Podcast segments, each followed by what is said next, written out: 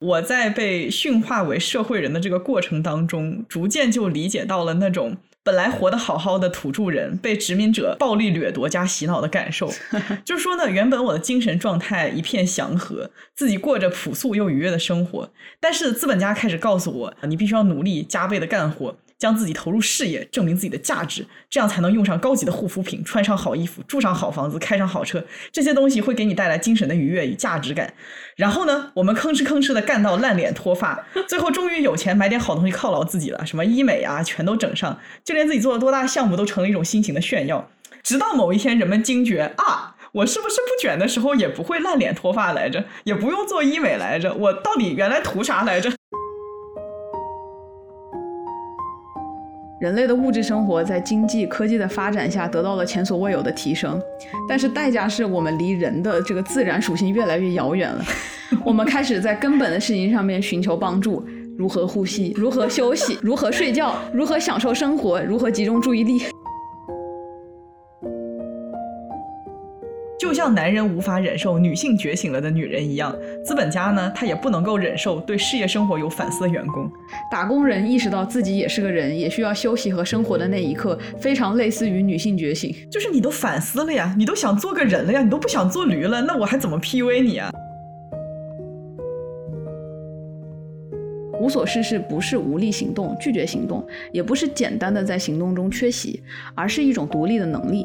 它有自身的逻辑和语言，有其自身的时间性，有自身的结构与气势，甚至有自身的魔力。无所事事不是弱点和缺陷，而是一种强度。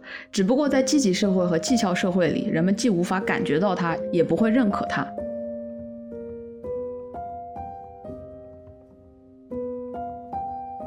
Hello，大家好，欢迎收听啊是猫咪啊，这是一档由爱猫咪更爱人类的老于和小吴共同发起的，在故事里找猫咪的播客。我们致力于挖掘宝藏人物，探索人性的幽微，以及研究一切奇妙人事物之间的连结。大家好，在下是慢吞吞的老于，坐在我对面的呢是我的搭档急火火的小吴。大家好，在下正是急火火、轰烈烈的小吴。我们今年好像总是在说火急火燎的小吴总算是学会了休息。是的，上一次还说到他竟然学会请病假了，实在是很值得表扬。没错，没错。我们今天这期节目呢，想聊的主题也和这个有关，就是休息。嗯，我觉得今天这期节目的主题是带着一些讽刺在里面的。非常之讽刺，就是在今天这个语境下录 啊，因为呢，我们还有三个小时就要上飞机了。是的，这期节目的准备和制作呢，也是我们一年中最忙的时候。我们两个刚刚考完期末考，然后我又工作中交了一个很大的项目，嗯，现在呢还在为年底回国做最后一把冲刺。最近我们的工作量简直就像一场大劫，工作年终要推进。学习要考期末，播客有几个合作，然后这种时刻我们竟然还交了很多的新朋友。真的，你们之前看过那个时间分配图吗？就是说你工作、社交、睡眠这三种东西只能拥有其中两个。这段时间呢，我们基本上就是放弃了睡眠，熬得我这头上的痘痘就没停下来过。于是，我们善于找乐子的老于呢，他又发明了一种很新的快乐，就是帮我挤痘痘。这个真的属于恶心爽的范围了，真的。但是我从这个事情上面获得了很多的快乐，帮助我的情绪保持了稳定，所以它也不失是一件好事。我真的觉得很好笑，就是我们这几个月很多的那种以前的活动都取消了，然后老于呢就从很多生活的琐事中找到了快乐，是吧？比如说做饭、打扫、捞耳屎啊，不对，我们文明人要说采耳以及挤痘痘 一系列行为。从小就有人夸我有一双发现美的眼睛。美不美我不知道啊，但是你有一双发现生活趣味的眼睛啊，那确实。而且我们最近实在是太苦了，都不怎么能出去玩，真的。于是我们又秉承着把一切世俗的神圣化这个思路呢，开始在平凡的生活中找很多的仪式感的乐趣。嗯，比如说三个月前，我们俩发明了一个三十秒的快乐舞蹈。就是我们两个人会相互对着唱唱跳跳转圈圈，最近就是都变成了一边哭一边跳这个开心的舞蹈，主打一个行为带动认知。是的，他昨天晚上看我压力很大，他说来出来跳支舞，就是说真的踏出家门一步都不敢这么干，属于在家发大疯。哎但是你别说有用的，就很好笑啊！i 人在家里面戏真的非常之多，你以为 i 人在家安安静静、内向、一言不发，实际上是双倍的快乐，实际上是双倍的发疯。真的。家里才是放飞自我的舞台。反正我俩呢是在外面有多内向、安静，在家就有多疯。我知道你想说跟我在一起相处就很有趣了、嗯 i know，我这个人就是干什么就想找点乐子。是的，老于是一个充满快乐的人。是的呢。总而言之呢，就是在这么一个火急火燎、苦中作乐的关头，筹备了这期节目。其实我们想做这个主题还挺久了，我感觉就是从我过来之后就开始想做这个主题。嗯这个也是受到我们两个性格差异的一个启发嘛。但是真的没有想到，最后是会在这么忙的时候做这期节目，是的，觉得挺好笑的。熟悉我们节目的人可能都知道啊，我和老于在很多事情上面都有非常大的反差。对，那在休息这件事情上呢，也毫不例外。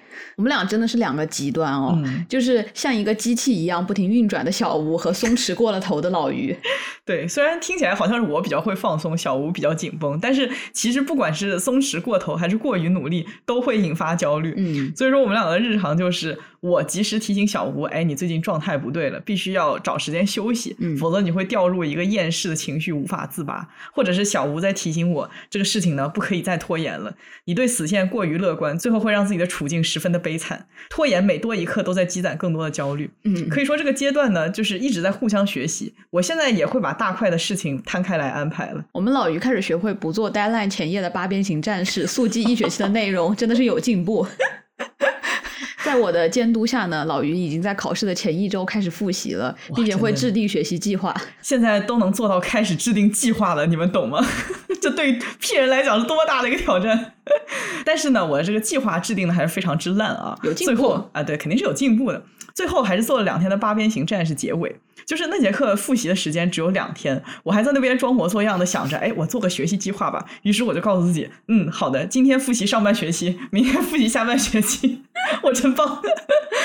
哎，那我们刚刚说这期节目想聊很久了，主要是因为我觉得今年一年呢，我对这个休息的话题有了很多的突破性进展。是的，虽然说还没有到年终总结的时候啊，但是回首过去一年中大半年和老于的相处呢，我觉得今年最大的收获无疑是开始学会真正的休息。嗯第一点就是我真的开始认识到休息的必要性了。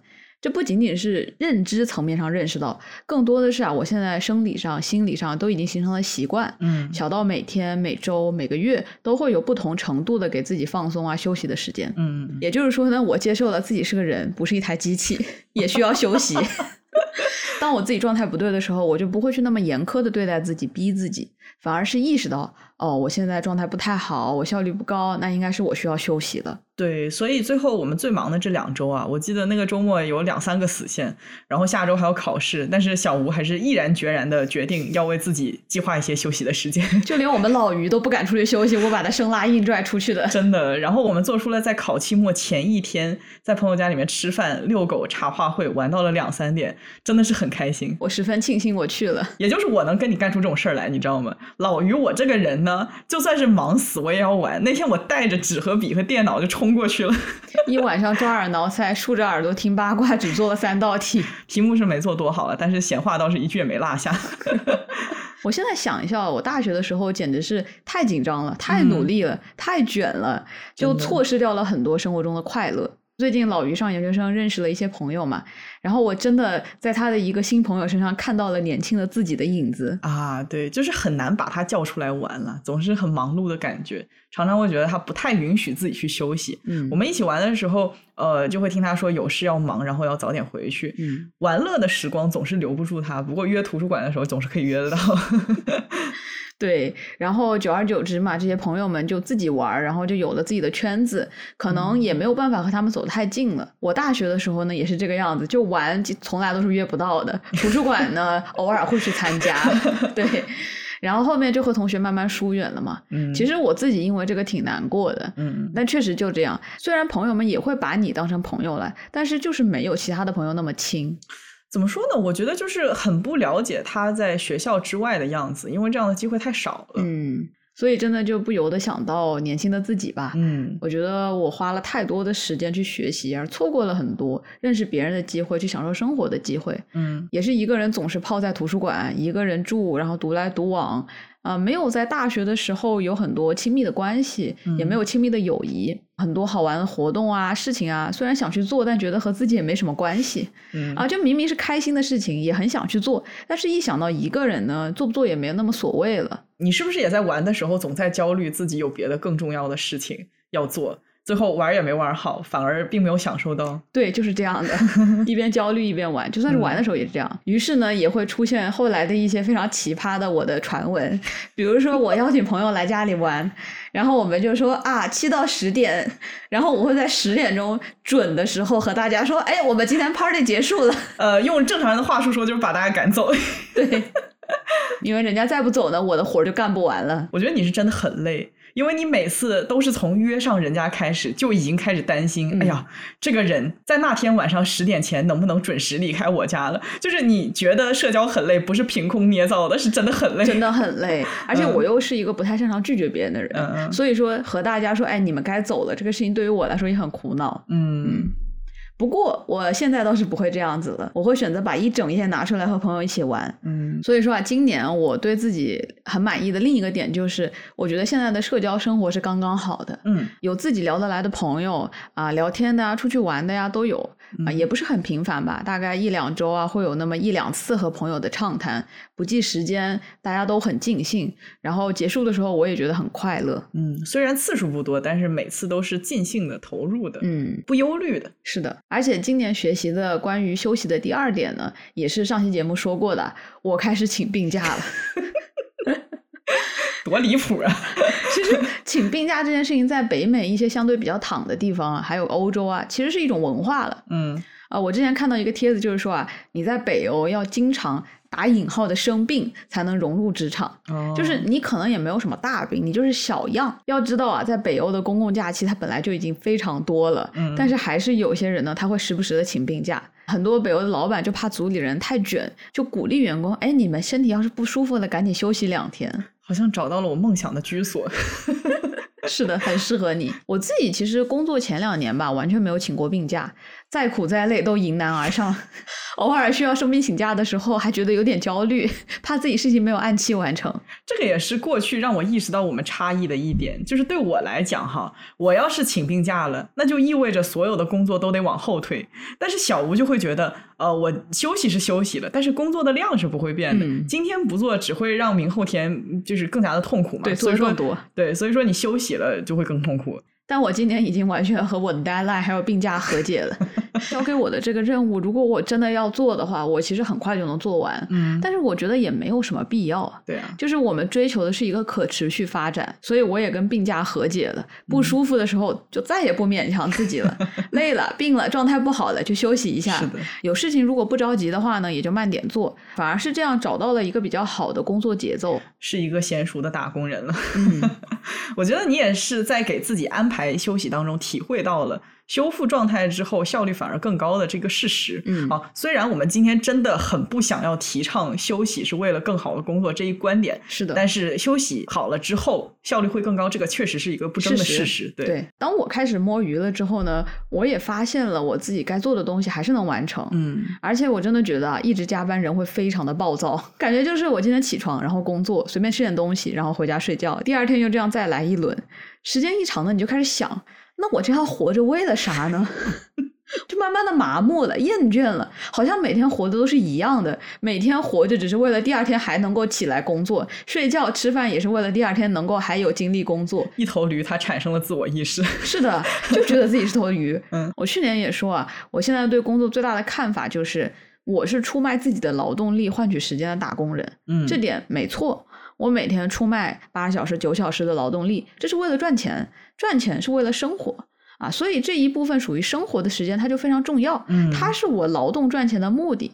如果连这部分可支配时间的自由都没有了，那劳动就完全没有了意义。就本末倒置了。是的，没有人会为了劳动而劳动的。对啊呃，我又想到一个段子啊，大意就是说，如果公司是青楼，那么你工作是为了早点给自己赎身，而不是做头牌。这点我非常同意啊！大家都是卖身的，怎么就有些人呢？他还特别带劲，你知道吗？嗯 他非要做头牌，他每天还加班，他还特别希望老板的喜欢。反正我的态度就是，我要早点给自己赎身，我需要自己的自由，嗯我需要用来休息的时间。周末要做自己喜欢的事情，这些都是赎身。这些自由啊，同志们，是我们辛苦了好几天工作应得的，是属于我们自己劳动的回报。一个卷王觉醒了，是的。所以呢，当我在工作中适应了摸鱼以后啊，我觉得我对工作的满意度都上升了，是吧？比如说现在每周四，天大的事情落在我头上，我都要和办公室的姐妹们一起去吃午饭，嗯，这是我一天非常开心的时刻。那如果没有的话，我会觉得今天又输给资本家了。我为了他，我连饭都不好好吃了，我又主动给他做奴才了。小吴的战场从他与工作迁移到了他与资本家之间，豁然开朗。多给他干一秒都是输了。对呀，你每天只买我八个小时，我还给你什么做义工啊？每天多干一分钟都是我在亏本呐，出钱又出人，多不划算呢。是呀。当我们在探索休息和放松的深层价值时，绕不开的话题就是生活中的意外和不确定性所带来的焦虑。当个人的健康和安全都没有保障，对生活没有安全感时，我们又怎么样能够安心的去享受休息的时光呢？好的放松是知道自己被全方面照顾的那份心安。对，所以说呢，最近老于做了一件拖延了很久一直没有做过的事情，做完之后就觉得，哎呀。有点像一个会照顾自己和亲人的成年人了，不愧是刚过完生日又长大一岁的老于啊！所以那件事情是什么呢？最近呢，我在小雨伞保险经纪的赞助下，在我生日之际完成了一次保险咨询。你确实到了应该了解一下保险的年纪了。是的，尤其是这回出来九死一生、没有旅游保险的情况下，得了湿疹不敢看病，我看你以后上不上险？这可是不敢不上了。说来惭愧啊，虽然说我成年已经很久了，但是对于买保险这件事情，我真的是超级小白。嗯，我自己的家庭的保险一直都是爸妈在操心嘛，我整个人是在坐享其成。嗯，自己上班之后也有很多次想要进。进行了解，但是奈何呀，保险产品的这个种类实在是太多了，而且你懂吧？就这个保险的介绍呢，它总是由一些专有名词和长难句组成。我懂，我懂。嗯，毕竟你听我讲金融常识都连连摆手，对吧？一方面呢，我真的是看不懂保险的产品；另一方面呢，我对自己和家庭的情况也比较的迷糊，或者说呢，我根本也不知道从哪些方面去评估自己和家庭对保险的需求。所以说，擅长抄作业的老于在这件事情上面也无计可施。唉。因为保险计划真的是因人而异，嗯，每个人的经济状况啊、健康状况都有差别，不能一概而论。真的，同时我又觉得，因为家里人一直在为我操心这些事情，我才能够对生活有安全感嘛。自己就把这些事情当做是理所应当的，不去自己做了解啊。那这一次呢，我就抱着学习的心态，体验了一下小雨伞的咨询服务，想了解一下自己和家人啊，尤其是在健康的方面对保险的需求，以及我们适合什么样的产品。说实话呢，我一开始还是有点小紧张的。我就怕人家过于专业，问我很多我根本就不知道怎么说的问题。老于就想知道，那我病了他怎么赔吧？咋整呀？天生对数字不敏感，人家说什么就是什么。对啊，但好在小雨伞它不是那种常规的保险公司嘛，而是一个主要为用户提供保险服务的保险经纪平台，包括解答保险疑惑、测评各大保司的产品、定制更适合用户的保障方案。也就是说，提供以投保人需求为主的服务，嗯，所以整个咨询的体验也并没有感受到我之前的担心。首先，人家不是想卖我点什么，而且服务当中对我的咨询问题也非常耐心的一一给出了答复，针对我和我家人的情况也给出了非常专业的分析和建议，会照顾到家庭的特殊需求，给出方案。嗯，最重要的是，他可以把一些非常复杂的产品信息用简单的方式说明白，这点对我真的很重要。不仅帮助我学习了风险和各类保险产品，而且对自己的状况也有了更加清晰的了解。不仅仅是你了，现在市面上的保险产品真的太多了，真的，连我这种专业的都看得眼花缭乱。我觉得最让我动心的是小雨伞的协助理赔服务，嗯，国内的便利真的让我瞠目结舌，嗯，不禁让我想到我上次回国的时候航班延误了嘛，然后我就用了信用卡自带的延误险，嗯，哎呀。就是一点点钱，你知道吗？我花了八个月才理赔成功。先是打什么电话，一打就五十分钟没人接，然后呢打通了，网页上传出了问题，客服电话又打不通，来来回回邮件，我精神损失费都不止他赔给我的这两百刀那么简单。我想他应该也没有想到你会追着他八个月之久，就为了这两百块钱吧？就是每一次都 be like，我已经追了这么久了，我在努把力，但是真的太不省心了。对啊，所以说小雨伞的操作真的很省心。首先。呢，符合条件的小额案件都是可以闪赔的，就你上传一下资料，很快就能够赔到你。嗯，然后大额的也有专人协调理赔沟通，甚至连资料都可以上门取件。对。我咨询投保的时候呢，他们也把健康告知里面的条条框框讲得非常的清楚，什么情况可以投保，什么情况可以理赔啊，就像是比如说你体检的时候出现了结节，其实就需要具体的分析，看你到底能不能够投保嘛。嗯，所以大家也趁着年轻，尽早考虑保险这件事情，因为年纪越大，保费越贵嘛。嗯，而且如果身体有一些既往症的话，还有可能被好的产品拒保，早投早安心。是的，这一次呢，小雨伞也为猫咪听友提供了专属的听众福利，只要一分钱就可以预约一对一的专属顾问咨询，也就是老于这次亲测的咨询服务。预约链接可以在本期节目的 show notes 当中找到。关注小雨伞公众号，回复“猫咪”，还会送一份免费的女性防癌险，不要错过哦。不要错过哦。那我们继续聊回今天的主题，就是休息啊。嗯，其实一个非常现代的现象就是，休闲这个事情好像已经从我们的生活中消失了。真的，我们现在有很多的娱乐，但是多少人有真正的休闲呢？嗯我们都太忙了，是不是？嗯那一九三零年啊，经济学家凯恩斯在文章《Economic Possibilities for Our Grandchildren》我们后代的经济前景这篇文章中大胆预测，随着科技的进步和生产力的进一步提升，人们的物质生活的需求将会在未来一百年内极大的被满足，我们工作的时间也会大量减少。他认为，在未来，人们一周只会工作十五个小时，届时人们面对最大的社会问题是不知道如何打发休闲的时间。这一天什么时候才能到来呀？他这篇文章是一九三零年写的，然后他做的是一个百年预测嘛，哦所以说他预测的就是我们今天。然而 还有七年的时间。不太可能，就是说真的不太可能啊！嗯你就说现在在美国吧，一个标准的年轻人一周大概工作四十到五十个小时，这是一个正常的时间啊，更别提一些所谓的精英阶层，他们的工作时间会更加的长。嗯之前我们在你在装什么那期也提到了，上世纪无所事事的享乐的贵族啊，他们曾经以不用劳动作为社会地位的象征，进行着炫耀性休闲和炫耀性消费的这些有闲阶层，变成了我们今天看到的精英阶层企业家。而精英阶层呢，他们现在成为了工作狂的代表人物，他们的身份不再是用休闲来象征的，而是用他们的忙碌来象征的。不知道为什么这里想到了我们常常聊起的那个狗屎工作嘛？呃，很多工作实在是没有什么存在的必要，但是职场嘛，这个氛围它不就是讲究一个 keep yourself busy 嘛，就是让你忙起来。对，让你自己不能闲下来。那每个人都很担心自己责任范围内的人力资源他是无事可做的。嗯，呃我上班的时候就觉得，我的领导虽然看起来人模狗样啊，精神状态非常的良好，但是他真的非常的害怕他的小跟班们散在那里无所事事，然后各自在那边美其名曰啊自己学习，填补自己空闲的时光。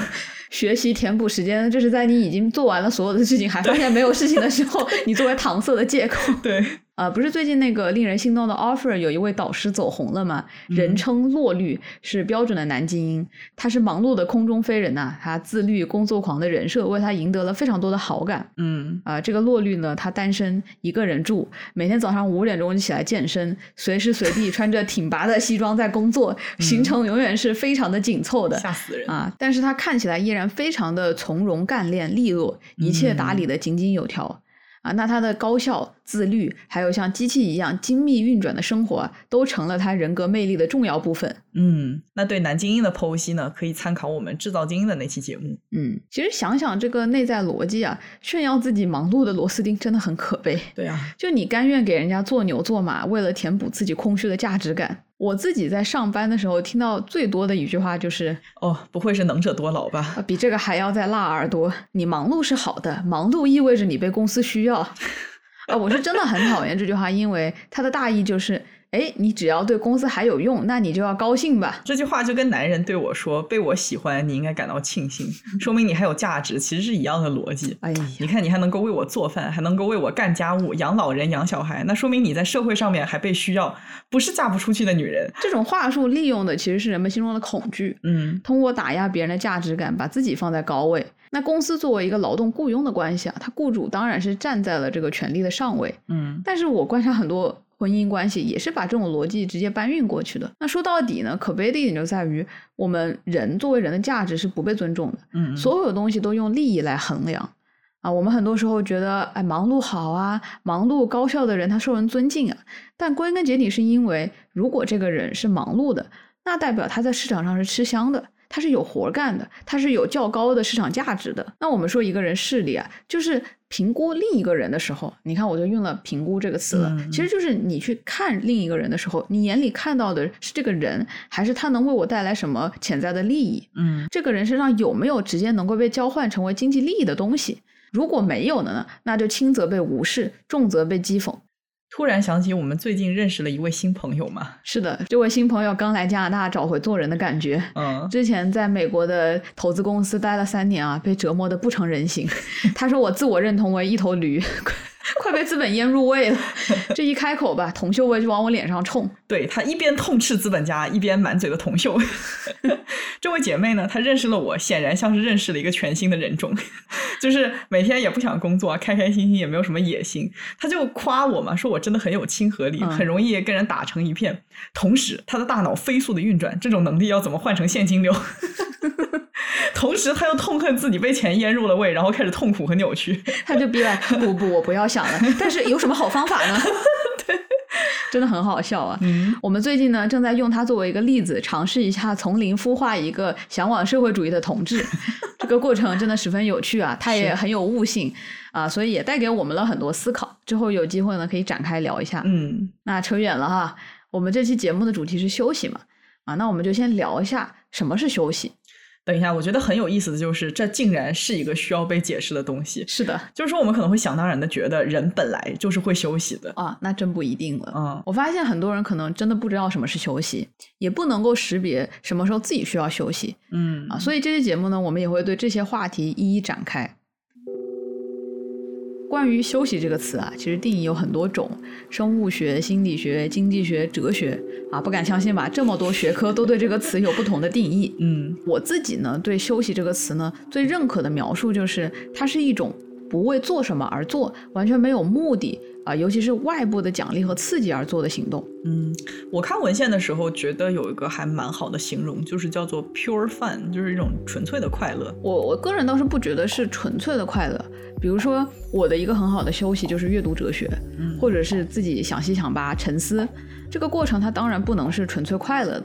啊，我也有想不出来的苦恼啊！我这里指的纯粹，它的意思是不带任何目的的意思，而不是只有快乐。就比如说你说阅读以及阅读带来的困难，它都是享受的一部分。嗯，或者说，呃，我觉得用纯粹的享受可能更加的贴切吧。其实我也想说，没有什么爱好是只有愉悦没有困难和痛苦的。嗯，反而如果一件事情它不伴随着一些挑战或者是成就感，它做起来也没有什么意思，很快你就会觉得无聊了。是的，没错。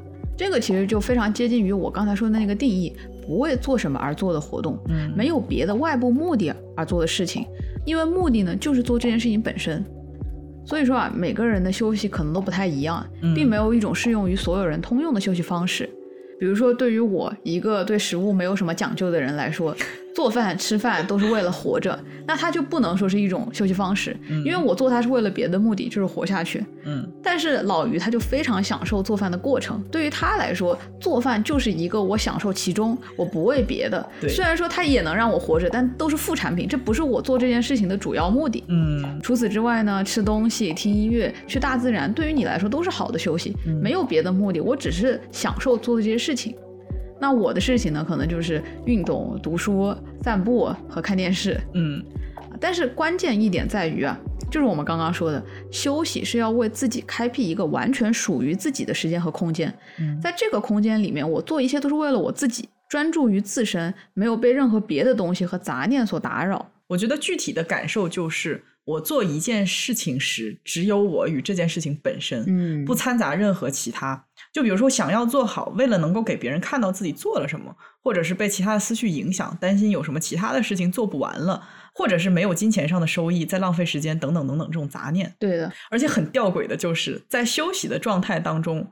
我能获得属于自己的时间和空间，就像一个绝对领域一样，把我和世间的纷纷扰扰隔开。但是反过来，我努力把个人的空间和空闲都扩大，却不一定能够收获真正的休息。是的，我就想到之前呃，听说过哪一个欧美的男明星说，他出去旅游的时候要包下整个一层楼的房间，就只为能够获得绝对的安静的休息时光。我们常常在想，有钱有闲的人，他是不是都很快乐清闲？对于这个事情呢？我还是觉得确实休息它是很难用钱买到的。是的，嗯啊，我们刚刚说为自己开辟一个属于自己的时间和空间啊，它不在于它有多大，嗯而是在于它是不是一个能够让你沉浸其中的一个空间。对跟你的精神状态是很有关系的。对，我们在八平米的空间中也能开辟出自己的休息之地，指的是厕所吗？指的是我们那个 多媒体小房间。哦是是是，对，就是在这样一个房间之内，我们可以享受非常多属于我们自己的啊、自我发展的时光。嗯，对我觉得是非常好的一个状态。是一些爱人的特技了，嗯 就真的不需要那么大的阵势，不用包下整层楼也可以。快乐真的很简单。嗯那既然休息的定义是不为做什么而进行的活动啊，那就也很好理解啊，为什么有些我们以为的休息，其实并不是真正的休息。嗯比如说，在新古典经济学中，休息只是工作的附属品。啊，我们在学习微观经济学的时候，应该都学到一个概念啊，就是个人对于劳动和休闲的时间的分配。劳动是直接能带来物质上的回报的，但休息则不行。啊，休息是劳动的对立面，是劳动的附属品。所有不属于工作的时间、不生产的时间都被归为休息。那在这个定义之下，我们也知道，现在人工作时间本来就长，休息时间就那么少，嗯那些短暂的休息日啊，更像是在无限劳作中短暂喘口气的机会。嗯我认识一些在国内工作的人吧，他一个月可能也就休息两三天，嗯，那这些时间他都干嘛呢？也也没干嘛，就是睡觉，或者是处理一下自己工作日没时间处理的私事。那你说这是休息吗？他真的算不上，但是他就被归类为休息。所以我就跟你说，工资是精神损失费这个说法，它绝对不是空穴来风的。是的，你想想这个事儿，这个班儿呢，他上到人痛苦到下班只能做一些修复的工作，就比如说躺着吃。出去按摩，出去蹦迪发疯，相当于你所有的剩余时间都被用来做上班的修复了，或者是发泄。啊，对，那这个依然是被资本家征用的状态。嗯，其实这么一想的话，完全没有在为自己做任何的事情，他根本谈不上是休息，这个叫做修复。是的，所以说工资都是窝囊费啊。对啊，真的很离谱啊！如果一份工作做到这个程度，就是我下班了要用上班赚的钱去修复自己上班的损失的话，我这属于一分钱没赚到，还把自己赔进去了。而且现在资本家在 PUA 话术上面毫不含糊，嗯他们不仅不明着榨取你的休息时间，而且还鼓励你去休息，嗯告诉你休息是必须的，休息好了才能够更好的工作，尽情去在你的个人时间放肆，从疲倦中恢复精力，以便在下一个工作日能够更好的工作。前两年不是流行一句话吗？熬最长的夜，敷最贵的面膜。这句话其实有两个解读啊，一个是，哎，因为我熬了最长的夜，挣了很多钱，所以我买得起最贵的面膜。有没有一种可能，你赚来的钱还不够买面膜的呢？我们都知道，上班带来的压力、紧张、疲劳是会加速一个人的衰老的。嗯，辞职是最好的美容，这句话一点不假。很多人一离职，整个人立马容光焕发。嗯我同事就跟我说，他一到办公室他就长痘，真的不开玩笑。我上一份工作压力最大的时候，真的有种我上班挣的几个钱，真的还不够我把这张脸从上班的损失中恢复过来。上班如毁容啊！嗯，啊，起痘痘就不说了，皮肤状态也不好。然后呢，黑眼圈哇，真的不要再提，这些都需要买护肤品啊、保养品来修复。嗯熬夜导致皮肤不好，那可能还要买化妆品。最可怕的是人还会秃呀！我辞职真的不开玩笑，最后一根稻草就是我那天想了想，我赚的钱可能还不够我植发。关键是我失去的头发和青春，赚的钱都弥补不回来啊！我曾经有过这么样一个想法，就是我在被驯化为社会人的这个过程当中，逐渐就理解到了那种本来活得好好的土著人被殖民者暴力掠夺加洗脑的感受。就是说呢，原本我的精神状态一片祥和，自己过着朴素又愉悦的生活，但是资本家开始告诉我，啊、你必须要努力加倍的干活。将自己投入事业，证明自己的价值，这样才能用上高级的护肤品，穿上好衣服，住上好房子，开上好车。这些东西会给你带来精神的愉悦与价值感。然后呢，我们吭哧吭哧的干到烂脸脱发，最后终于有钱买点好东西犒劳自己了，什么医美啊，全都整上，就连自己做了多大项目都成了一种新型的炫耀。我就问你哈，你现在看到韩剧里面一个精致的整容脸，一看就是宋慧乔全智贤套餐的这种，你会不会觉得这个人他很有钱？我突然之间觉得好好笑啊！就是一开始大家皮肤状态都挺好的，对啊，也没有 也没有任何需要化妆品的这个需求，然后资本家为了推销这个东西就开始创造需求，就感觉是世界合谋起来把我给毁了，是不是就像是土著人被资本家骗的一样的感觉？对，就是他们几个合伙起来把我这张脸搞烂了，对呀，然后让我出了一身的慢性病，然后这个时候又给我各种各样的解决方案，对呀，还不如一开始就不把我搞坏。龙王下雨又卖伞，你说这能不能行？真的，直到某一天人们惊觉啊。我是不是不卷的时候也不会烂脸脱发来着，也不用做医美来着？我到底原来图啥来着？所以最近才有人发现辞职是最好的医美啊！对啊，你忘了你自己在上班之前人也是很精神的吗？对啊，皮肤也是没有问题的吗？就是啊。我最近也发现啊，现在医美的年龄真的大大提前了。很多我身边的同龄人哦，还没到三十呢，就已经各种医美呀、打针什么的。嗯，这些都是隐形的上班带来的开销。嗯，工作太累，加速衰老，所以才用上科技与狠活去做抵消。这样看起来才是自己年龄原本应有的样子。其实你本来就很美，真的。但是。就算是你通过这些科技与狠活，让自己外表看起来差不多了和自己年龄，但你身心的损耗并不会得到真正的修复。我们这里也不是危言耸听啊，劝大家什么辞职啊、不工作。但是真的，就算是从一个理性的角度来看，如果你的工作已经做到了这个地步，你需要用下班的时间去医美啊、去发疯来修复上班的损耗的话，你不如从这个工作上放手。是的，马克思也讲过，一个劳动者的时间大概可以分成两个部分，一部分是为了维持劳动再生产的时间，也就是说，我们为了维持生存，像是购买食物、建立居所、日常开销等等这些必须的行为，嗯，还有一部分时间是用在。刨除了这些必须的事情，我们为自己生活而活的时间，那劳动者和资本家的争斗呢，就集中在了这部分自由时间上，因为他总不能把你的必须时间给剥夺，那你怎么活下去呢？你死了谁跟他打工呢？是吧？所以呢，斗争就集中在了这部分自由时间上面。嗯。资本家一方面当然希望你能够用更多的时间投入在生产中啊，这样他们才可以从中榨取更多的剩余价值。但是他们也必须控制一个度，如果把劳动者压迫的太紧了，不吃不喝不睡了，人家不就拿命和你拼了吗？嗯那他们就没有一个基本的健康状态可以持续劳动。嗯，所以对于一个资本家来说啊，他最希望看到的是你能一直工作，然后把这个员工呢在不致死的边缘疯狂挤压 剥削。然后留下适当的时间，让你维持生存、恢复体力，然后继续高效的卖命。哎呀，这就要说到我小时候玩明星志愿的时候了。这是什么？这是又是你玩的一款小游戏吗？什么？你这简直是孤陋寡闻！这可是大宇资讯的著名养成类单机游戏，就是那个做出了《仙剑奇侠传》《轩辕剑》和《大富翁》的大宇资讯。哦，明星志愿呢？它就是玩家作为经纪公司的老板，经营公司，培养旗下的明星的游戏啊。然后在我司里面呢，我的艺人们都会显示自己的压力值嘛。啊，如果他压力过高的话，他的工作或者是训练失败率就会很高啊。那工作完不成，我要付违约金的呀。而且名誉受损之后再签合同就很难了呀，对吧？于是这个时候我就得给他们安排一些周末，或者花点小钱请他们外出旅行，减少一下压力值。下周回来再好好的给我卖命。你是会做老板的，那我就有点费解了。这么会做老板的你，为什么会成为如今这副不想工作只想快乐的样子？没有资本呀。没有没有，开玩笑，我没有那种野心。我是觉得这个资本洗脑真的已经到这个程度了，连游戏都不放过，好真实，但是好残酷。这个真的像极了员工受不了要辞职，然后老板说：“哎，你先别急，我给你批一个月的带薪休假，你出去玩一圈再回来，决定要不要辞职。”我的员工也跟我抱怨工作嘛，这个时候我给他们加薪就好了嘛，加完立刻就闭嘴。真的就是玩着明星志愿和大富翁长大，年纪轻轻就看透了资本的恶臭。你这么一说，和大富翁是一个公司，我就一点都不奇怪了，是吧？都是熟读《资本论》的。是的。那我们刚刚聊到了什么是休息，其实现在随便见到一个人啊，都会说自己很忙很累。但有趣的是，大家这么忙这么累，怎么就不敢休息呢？就像我们刚刚说，小吴以前无法享受社交，因为这种休息活动反而会给他带来更多的负担。嗯，从中他没有获得休息，而是获得了对事情做不完、自己在浪费时间的担忧。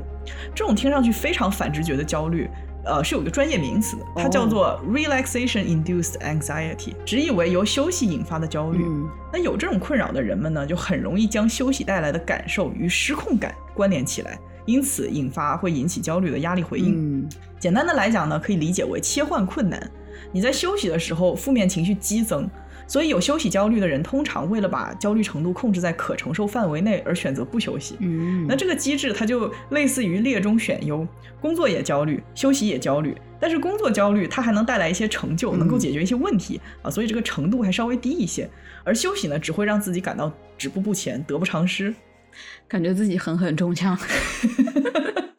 确实是一个非常悖论的症状，一休息就焦虑，哎，想到自己不进步了，想到别人还在进步，还在卷，想到自己没干完的活儿可能被别人抢走了，那不就更加焦虑吗？嗯，休息焦虑一个非常明显的成因就是由于恐惧自己被时代刷下，啊，恐惧社会节奏中断，从而闲不下来。严重的人啊，真的会出现心慌啊、失眠啊等身体症状。对。而且当下的社会风气也在将这种休息引发的焦虑变得更加的广泛，甚至更加的正确。是的，一个人他在无所事事的时候，如果不感觉到焦虑，那么这个人他就是不上进。嗯，如果一个人他不想着持续学习、与时俱进，那就是温水煮青蛙嘛。对呀，啊，我有那种非常 alpha 的这个金融行业的朋友啊，这个。话一说出来就很点，特别喜欢向别人炫耀，他无法忍受 gap year 这种行为。嗯啊，他说他毕业和工作的间隔，在家休息了一个月，到第三周的时候就已经受不了了，无法忍受这种落后的感觉。那你怎么不炫耀回去呢？我在家里躺了两年，我舒舒服服。哦，炫耀了呀，立刻炫耀 back。所以这一位 Alpha 女士两年前入职香港某一线外资投行后，每天念叨自己加班到凌晨两点的奇女子吗？是的，就很点哈。在这种情况下，休息不仅与失控关联起来，它甚至与更多的负面感受关联起来。嗯，就比如说羞耻啊、愧疚啊、自责呀。嗯，我们不是常常看到很多公司对 gap year 这种傲慢的姿态吗？就是那种网络上面分享的面经，也会苦口婆心的去教育求职者说：“哎呀，这个 gap year 已经是你简历上面的污点了。”如果你还不好好解释的话，那就更加扣分了。他们说的头头是道的，什么如果你的解释是啊，我花时间跟家人相处，我休息片刻，我尝试做自媒体。都会让公司感到你这个人是不稳定、不靠谱的，嗯，社会不稳定分子。今天你想休息，那你明天又想要休息了，那你是不是拍拍屁股就走人了呢？是的，所以说，就人在面试的时候就不能太真诚。从接触这个公司一开始就是一副假的面孔。是的，每天都戴上面具扮演我自己上这个班。你说到人们对于 gap year 的污点啊，我觉得这个是真的。嗯啊，为什么现在这么多人说 gap year 呢？我猜想就是大家发现啊，好像真的没有一点点自己的时间了。对呀，啊，这个工作已经上到我没有为了生活而活的时间了。可是如果真的 gap 了，的确是会在简历上留下所谓的污点啊。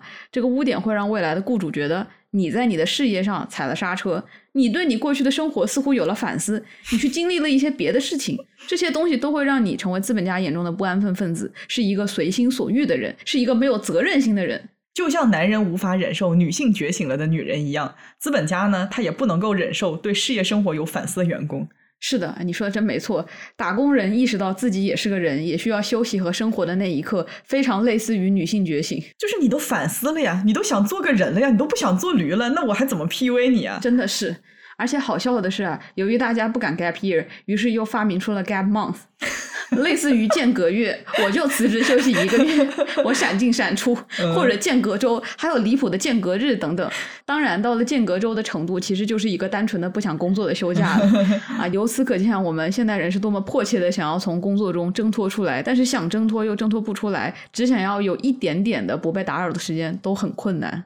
你这么一说，我以后可以说我 gap 了二十四个 month 啊，gap 了二十四个月，听上去还怪少的嘞，不少了，真的不少了。我是觉得啊。我想要休息一段时间，这会成为我职业生涯的污点。这件事情本身是非常离谱。嗯，谁问起来，哎，我还得顾左右而言他。之前跟别人聊天的时候，我就说我 gap 了一年多，人家听了都说啊，你怎么还 gap 呀？还这么久，就好像是我触犯了什么天条一样的感觉。没有，人家会问你是不是家里出事儿了？啊，对对对，我说我家里不出事儿，我就不能休息一下吗？我今年特别明显的感觉就是。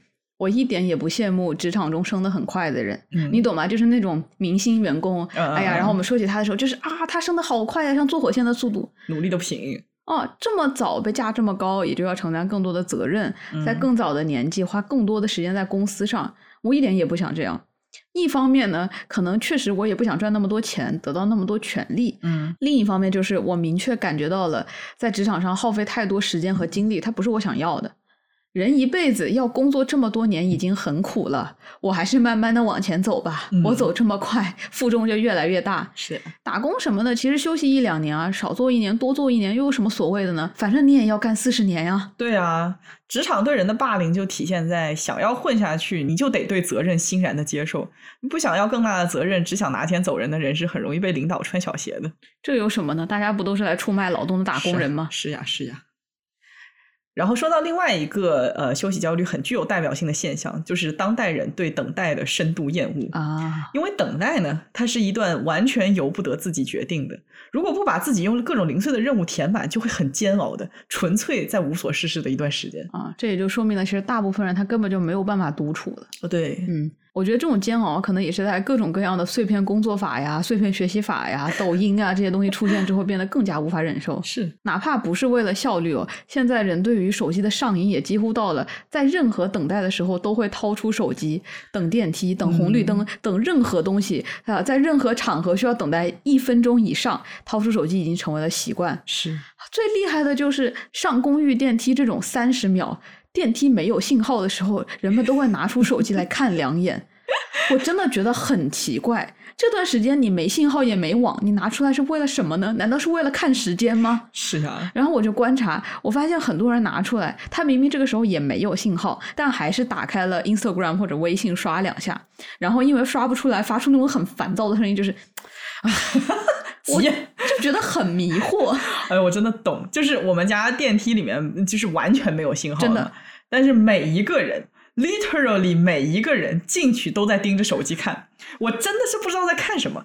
然后有一次，我就很不道德的瞄了一眼我旁边这个女生她在干嘛，哎，我就看到他在那边编写，并且发送一条注定不会被发出去的微信。他发出去之后呢，那个小圈圈他就一直在转，他急呀、然后他就开始翻阅这个对话框里面的历史聊天记录。翻了几家之后，他又不耐烦了，然后又打开了相册，这种不需要网络的东西，又开始翻看自己的相册。哎呦，这整个过程看得我非常焦虑，你知道吗？所以说，缓存真的是一个非常重要的科技发明。它也很重要，对于消费主义来说，因为它又推进了手机的内存。是的，嗯，我们通过参考网约车的可视化过程，就能够看到，为了能让等车的人不那么焦虑，开发者他究竟花费了多少的心思。嗯，当然呢，下这么多的功夫去开发这些功能，也侧面反映了人们的需求有多么的高。真的很高。在等车的时候，他有多么的焦急啊！一开始我在上高中的那会儿啊，约车连个软件都是没有的，一定要打电话叫那个黄车。我也叫过，然后打完电话之后，你就只能在原地干等着他来。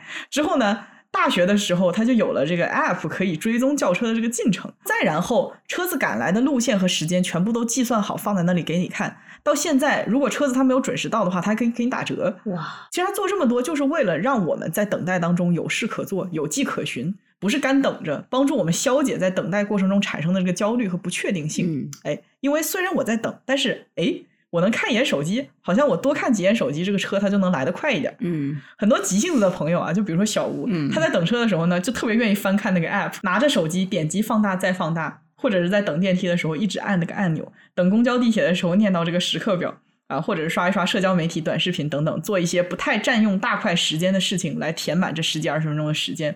就是说，对于没有生产力的时间，这耐受力是非常非常非常之低，几乎是没有的我现在还好一点啊了。。对，但我觉得真的，现在人太强调对一切进度进行追踪了。嗯，它一方面会让我感到很不适，另一方面，有时候还是很像，我们已经离不开它了，说实话，真的离不开它了。对，我不知道大家能不能想象没有网约车的生活。我之前工作的城市呢，就是你说的你高中那个状态，嗯没有 Uber，没有 Lyft，唯一叫车的方式就是打一个电话。嗯 然后呢，在不确定的等待之后，会有接线员接通，然后你要报出自己的地点。之后接线员会说：“哎，好，我们的车已经叫好了，他已经在路上了。”这个时候电话就挂断了。我第一次进行这个流程的时候是在二零二零年，嗯，你知道吗？就是瞠目结舌，感觉自己就是在十年前叫车。就是他跟我说你的车会来之后，其实我的想法是真的吗？我很怀疑我的车会不会来，是真的。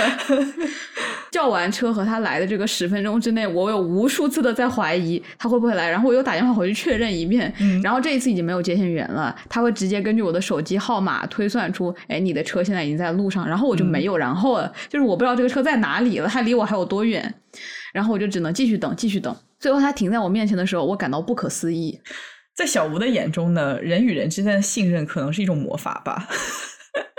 我好像没记得以前我等车的时候有这么焦虑啊！一般我就是自己一个人在附近玩一会儿，然后等一会儿就到了。你这个行为在我看来是有点本事的，就是首先我报了一个地点，然后呢，我也不知道这个车是停在这个地点的哪里，东南西北都有可能，对不对？就这附近嘛，差不多嘛。那我怎么知道是哪一辆呢？它是黄色的呀。是这个样子，没错的。但是每一辆出现在附近的车都有可能是我的车，所以每一次我叫这个车的时候，我就就踮脚张望，你知道吗？每一辆路过的小黄车都有可能是我心仪的小黄车。小吴他急呀。我之前最离谱的是给两个轿车公司打电话，双保险，我就在想，总有一个会来的吧。然后第一个到了之后，我就把第二个给取消。你这个人真的很浪费公共资源，你知道吗？这很过分哎！我这么做是因为有一次我真的等了半个小时，那车没来，然后我打给客服，结果被告知我被跳单了，然后也没有人通知我，我就在寒风中站了半个小时。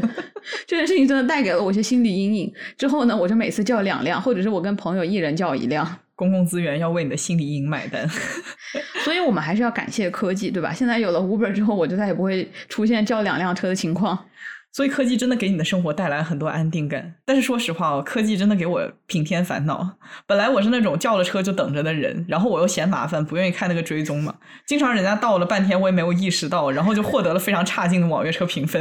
你知道吗？就是这个科技，它一方面会让等的人 就是耐心变低，开车的人他耐心也会变低的。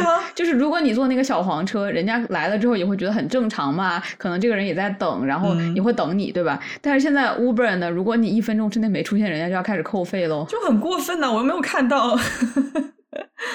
那我们接着说现代人的休息焦虑啊，休息焦虑的第二个直接表现就是时间焦虑。嗯，有这种困扰的人会对时间的流逝格外的敏感，并且感到紧迫，常常因为逝去的没有被好好利用的时间感到焦虑。嗯，他们有一个普遍的特点，就是试图做更多、承诺更多，来证明自己的价值以及对自己人生的掌控感。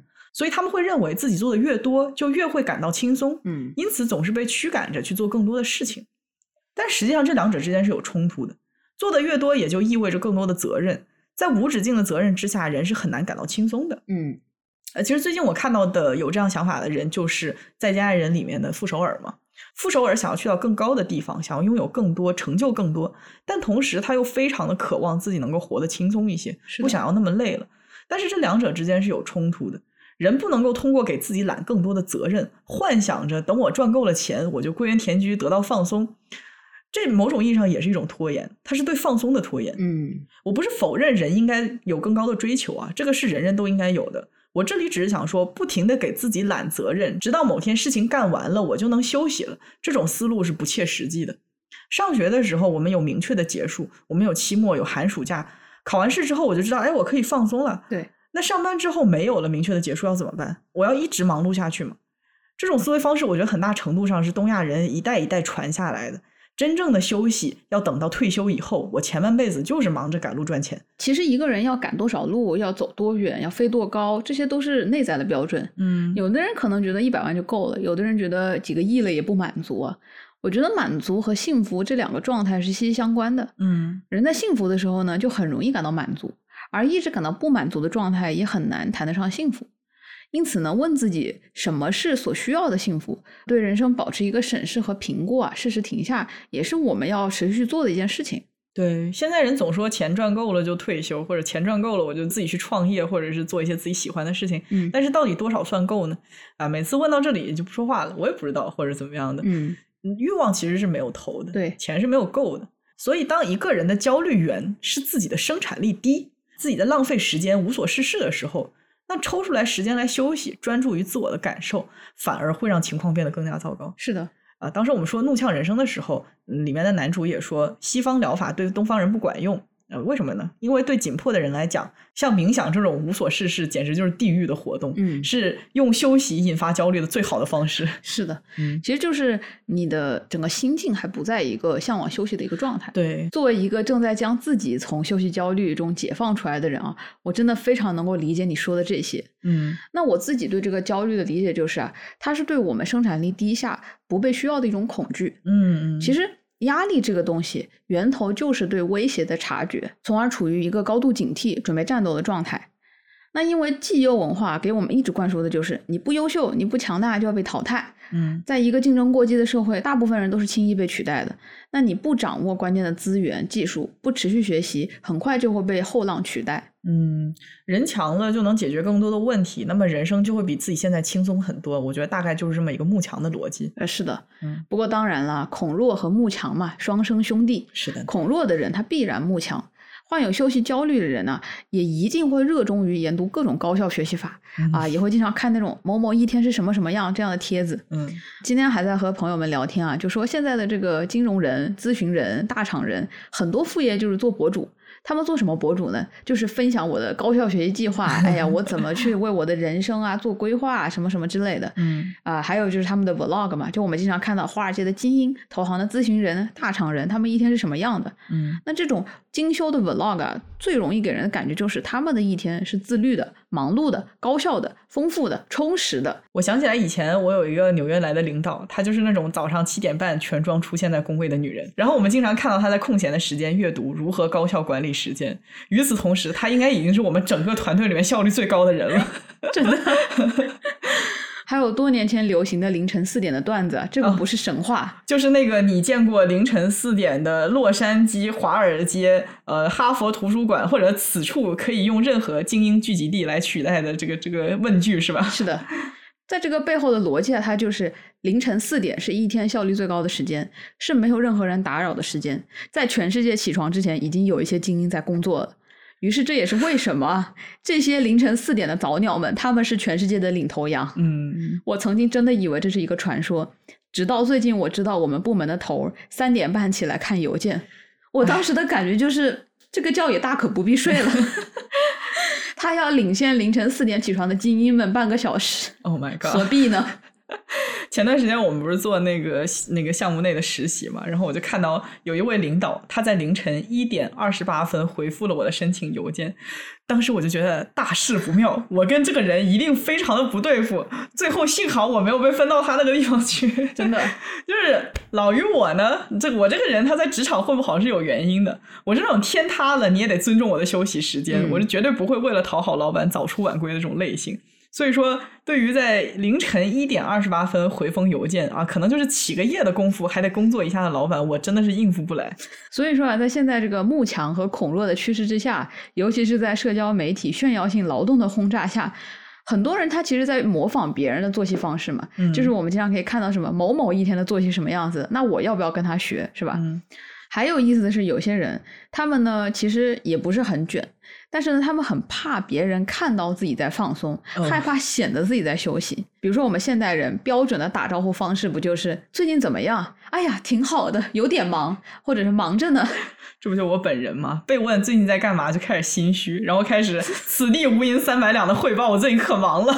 超忙的，小吴就是经常过来说：“哎，老于干嘛呢？”我说：“啊，在干活儿。”其实不知道在干什么，干嘛，在发呆了。害怕在别人眼里显得无所事事嘛，也是一种对休息的恐惧和焦虑啊。啊关于这点呢，我们后面再展开。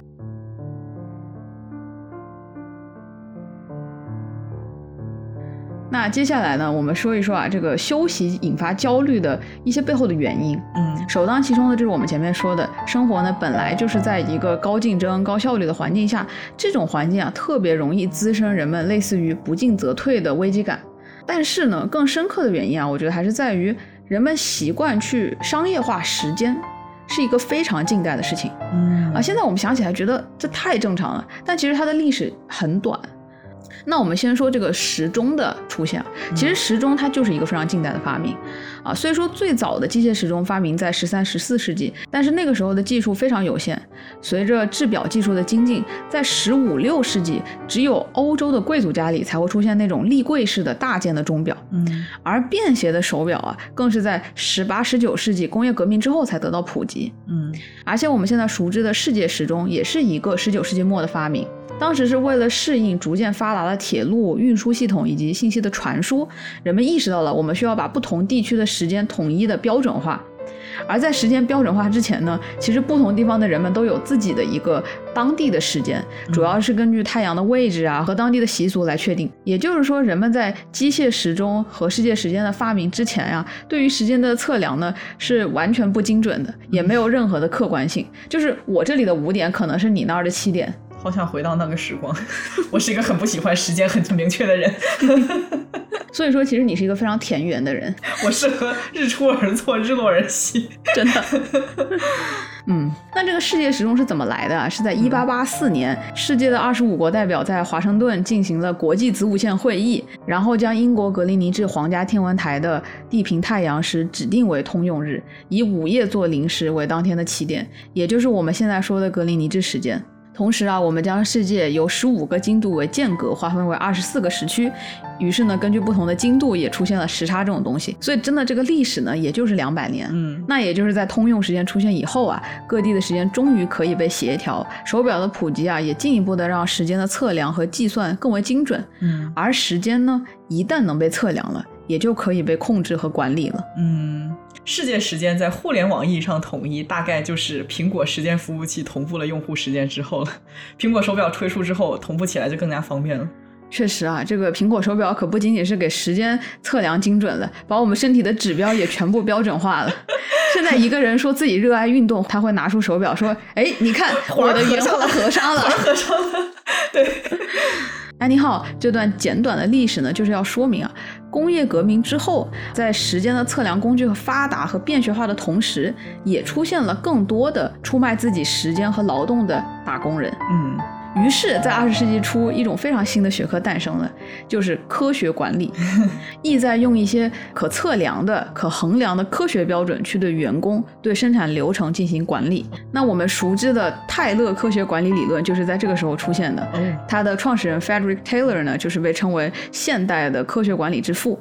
泰勒发明了很多方法去增加工厂的工作效率，比如说他会把工人的很多动作啊拆解成一个个最小的单位，然后呢去优化生产工具，将整个生产流程标准化、统一化，这样每一个产品的产生啊都是一系列提前规划好的动作和工具完成的，然后会训练员工啊反复练习这个动作，以最高效、用时最短的方式去完成，并且也会定时评估每一位员工，筛选出有效率的劳工，效率不足的呢就被淘汰。就是明星员工是吧？这真的是万恶之源！我的天哪！是的，他们当时很多工厂里面就会有嘛，就是 employee of the month，就是这一个月的员工，其实他就是效率最高或者用时最短。嗯，那泰勒另一个发明的，就是计件制，就是把劳工的酬劳啊直接和他们的产出挂钩，这样员工就更有动力提升自己的效率。这个东西怎么听着这么耳熟呢？对，就是 KPI。是的。这一系列的科学管理措施啊，确实让工厂的效率得到了提升。所以泰勒的方法很快就被别的领域吸收。哎呀，这位泰勒先生太了不起了！我们今天的 KPI 最早的前身就是泰勒。毕竟管理的第一步就是去衡量嘛。嗯，于是每个人的单位时间的价值就有了衡量的标准。是的，那人与人的单位时间价值也有了可比性。嗯。而且好笑的就是啊，我前两天准备这期节目的时候，我们部门的领导突发奇想，他让每个人每个组都想想自己的 KPI，然后大家一起讨论如何 streamline the process，直译过来就是把这个流程流水线化。我当时一听，哎。这怎么和泰勒的方法是一模一样的呢？那一刻，我觉得我和十九世纪的工厂工人没有什么两样，只不过我们现在得给自己树立目标了，因为管理层已经开始头疼了，他不知道该用什么方式去测量我们是不是一个高效的员工了。以前他只需要掐一掐秒表，看看，哎，你做这个动作要花多长时间，但是今天不行了，所以说他让你自己给自己设定 KPI，然后他来负责给你衡量。我的天呐，真是美死了！真是一点活都不用干，我的天呐！是的，但是你本质还是流水线的工人，这一点是没有变化的。是的，只是领导的工作更不好干了，他已经不知道怎么来评估我了，所以让我自己评估自己。嗯，那我前面说了这么多啊，主要还是想表达，时间成为一个可以被衡量、可以被计算、可以被贴上标签的东西啊，是一个非常近代的现象。嗯，时间有了价码，是在工业革命资本主义体系下才出现的。嗯。那学过金融的人都知道，金融一零一的一个概念，the time value of money，也就是说啊，时间它本身就是一个有价值的东西。你今天在银行存一百块钱，你明年可能是一百零五元，那这多出来的五块钱就是时间的价值。因为今天的钱可以用来被投资产生回报，因为通胀，因为一系列关于未来的不确定的风险因素，所以人们会更加偏好当下的钱，就是说入袋为安嘛。那今天的钱呢，就永远都比未来的钱要更值钱。嗯所以用金钱来衡量时间是一个金融的非常基本的概念。嗯但是到了今天，时间它不仅仅有投资价值，它更多的是可以被购买消费的商品。随着 gig economy，就是零工经济的出现和越来越高精度的分工，人们可以在不同的平台上买到各种各样的服务，从网约车司机、外卖到上门家政、维修、洗衣、做饭、遛狗，嗯你就可以将自己生活的很多琐事外包出去嘛。但很多人就会用这种方式去诠释它，就是你用钱换别人的时间，节省自己的时间，它似乎成了一种很正常的事情。而且你会渐渐开始发现，你人生中所有事情都可以变成琐事了，是你除了上班就没有什么事情不是琐事了，都是琐事。但是你上班呢，也只是因为老板觉得雇佣你呢更省事儿。对，是的，也正是因为时间和钱之间有了密切的联系啊，休息的时间它也变成了有价格的东西。嗯所有的东西都有了成本和价格，一个人休息的时间它怎么会例外呢？经济学中有一个概念叫做机会成本，就是我去做某件事的同时而失去了做别的事情的成本。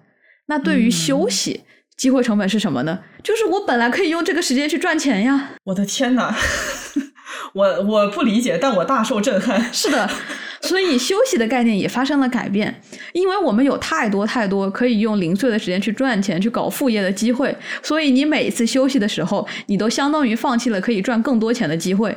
休息的每一分钟，它本来都是有价值的呀。休息成了商品，它可不是免费的，是有成本的。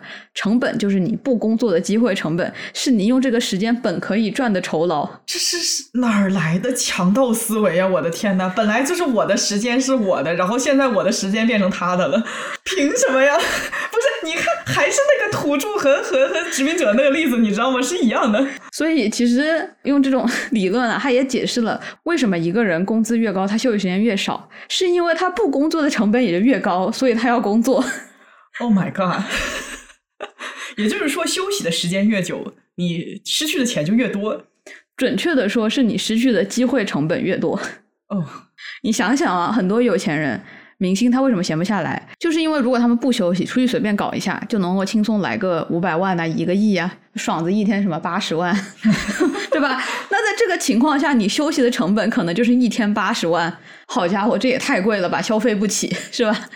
当然还有很多潜在的考虑啊，比如说，要是某某明星不去参加综艺，然后别人参加之后别人火了，那这个机会成本可就更大了。你失去的不是八十万的薪酬，而是一个爆火的机会。我现在整个人都在瞳孔地震，就是这这到底是这种强盗思维，我都不知道开始从哪里去批判他或者吐槽他，你知道吗？这就是经典经济学。这个经济学就是教你怎么当一个强盗，什么经济学？是 的我，怎么就是觉得用钱来衡量时间之后，人就只能看到自己在疯狂的失去？我好像突然就理解这个时间焦虑是怎么来的了。是的，我们当时说这个理论，难道不就是为了解释这个焦虑从哪里来吗？哦，我的天哪，太可怕了！我觉得机会成本这个概念确实是如你所说啊，会让人心理非常不健康。嗯，因为就像你说的，我在做任何决定的时候，我都必须要考虑到，我不做这个还可以做什么？做别的事情可以给我带来更大的收益吗？那如果不去做，我那个收益就损失了。这是掉钱眼儿里了吗？他的眼睛里面除了钱还有别的东西吗？但其实虽然说这么说很荒谬啊，我就突然想起前段时间，呃，就前两年我在做合约工嘛，那个时候因为没有单位买的保险和福利，嗯所以是按照小时结算薪水的，两周一发，也没有什么奖金这种东西。啊，那个时候当然也没有带薪休假了。就如果你要休假，你就只能跟老板说，哎，我接下来两周休息，我就不工作了。那你这样呢，也就不会计入你的这个工作小时数。嗯，然后这段时间呢，我没有一天请假。怪不得两年没请病假。我中途有一次要去外地见朋友，呃，我都是长周末快速往返，就那个时候明显能感觉到，如果我一两天不上班，我下一次拿工资就会少掉很多钱。嗯，然后我就问自己，我真的有必要损失这些钱去休息吗？每次都是有一些不舍的，然后就不休息。嗯，所以那半年吧，我所有的出行都必须控制在三天内，也就是说，我三天内去了四个城市，急速往返美加边境的经历就是在那个时候发生的。哦，哎，我觉得这个真的会助长你把所有生活中的人事物都开始用钱来衡量。嗯，就是你，哎，我这个朋友他是值得我少赚点钱去见的人嘛。那那个活动是值得我少赚点钱去参加的吗？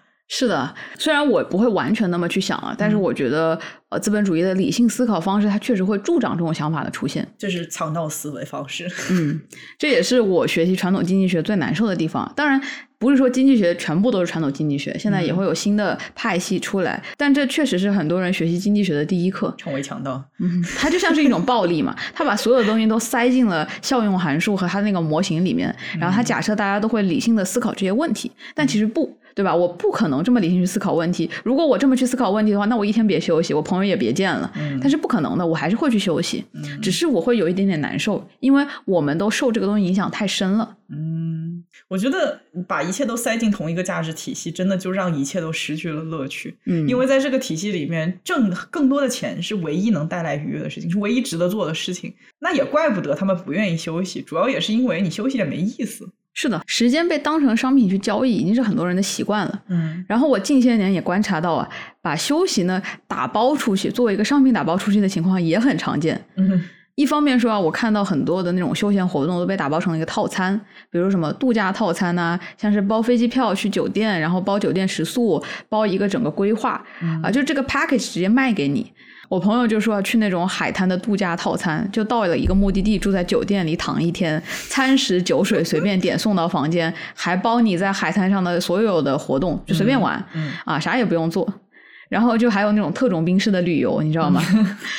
我的天呐，我就觉得这个词就特别好笑。你要是真的在放纵的玩，我觉得也没什么问题。但如果是为了成为特种兵而玩，真的也不知道是在旅游还是在打仗。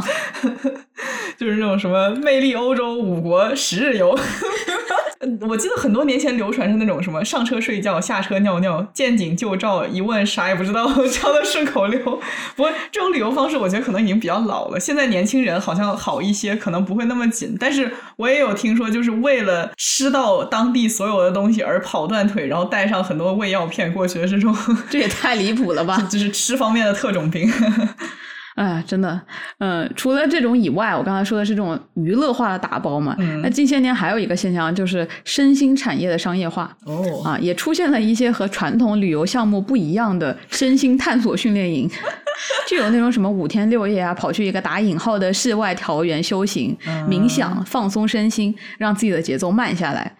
哎，我就觉得真的很有意思啊！就是现在人已经不知道休息的时候要干点什么了。对吧？要花点钱去休息。是我就是觉得找别人帮自己休息这件事情挺让我唏嘘的。就是之前我有看到日本有那种去山上静修三日，帮静修院打扫卫生，吃很少的饭，让自己身体清静下来，然后找回内心的平静啊这样的项目。就是你乍一听还觉得哦还挺酷的，还挺想去。但是我仔细一想，这些不都是我在家里能干的事情吗？但是你在家里没有那个环境，你知道吗？对对对，就是很多人他一定要去到另外一个空间当中，他才有可能慢下来，因为自己平时熟悉的环境可能已经有他固定的节奏，处在那个环境当中，自己的内心就会受到它的影响啊。但是我觉得这种休息方式它就很受条件的限制，嗯，它不是随时随地、随时需要就能自己去实施的一个方式，所以它的可持续性不是那么的强，嗯，这就让我想到我之前有一个朋友，他在那种什么休养生息的地方办了卡，然后没有一年就倒闭了，因为这种。中心，它通常来讲，它又需要很好的环境，又需要很安静，然后它需要投入大量的资金，但是来的人都不一定这么多，你知道吧？嗯，所以说没很快就倒闭了。结果我这位朋友他就失去了自己习惯的静心之处，真的是令人很绝望。哇，这是什么悲剧啊？感觉比老家被人抄了还惨，简直是有过之而无不及。然后我觉得第三个让现代人无法休息的原因，就是随着科技的进步，现在工作上的边界变得越来越模糊了，模糊到基本不存在了。对啊，我知道国内都是工作的微信群嘛，有很多人都是连着私人手机的。那你这样就没有理由不看到工作的消息了。我管这个叫做无法忽视的责任，就是本来你已经下班了，理论上来讲看到消息，我也没有必须要处理回复的责任。但是哪怕是这样，只是因为我看到了。就会开始想，我有一件没有完成的事情，然后休息的时候也休息的很不安，所以还不如干脆就回复掉了。但是你处理完之后，可能又会带来更多的事情，就好像本来是我下班时间可做可不做的事情，然后就突然变成了我的责任。对，嗯，然后莫名其妙的加了一晚上班。嗯，这个真的是非常的烦躁啊。对，然后我在国外工作的时候嘛，疫情就来了，我就能感受到这个移动办公给我们带来的冲击啊。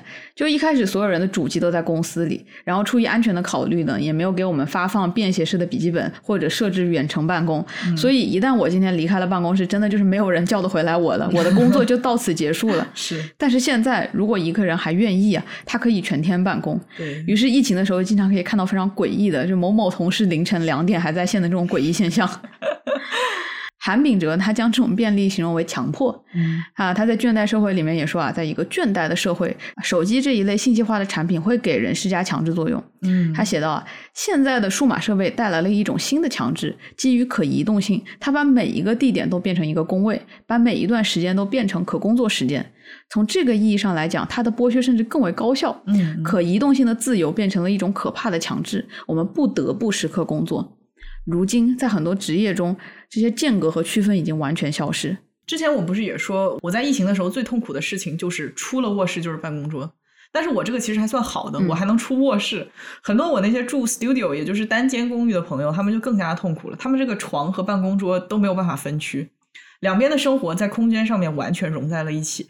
我觉得原本做很多事情的那个仪式感都被这种模糊的边界给消解掉了。嗯原本上班之前我要做一些准备，比如说早上起来我吃早饭、洗脸刷牙，呃，打扮一下去到办公室，然后晚上回家之前把很多事情处理好，把打工人的身份留在办公室之后离开，这些标志着开始与结束的常规，因为居家办公和社交软件而变得没有必要了。嗯，我觉得工作和生活的分开真的非常重要。嗯物理意义上的隔离真的有助于精神上的分开。嗯环境对个人的心态的影响还挺大的。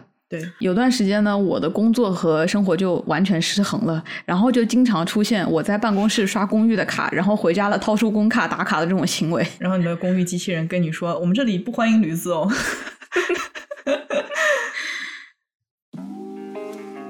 我们前面说了，我们理解的休息的定义，以及现在人无法休息，甚至出现休息引发的焦虑的一些原因。嗯那么接下来呢，我们想要跟大家聊一聊，到底怎么样才能够休息，以及为什么我们认为无所事事是一种艺术，也是一种失落的记忆。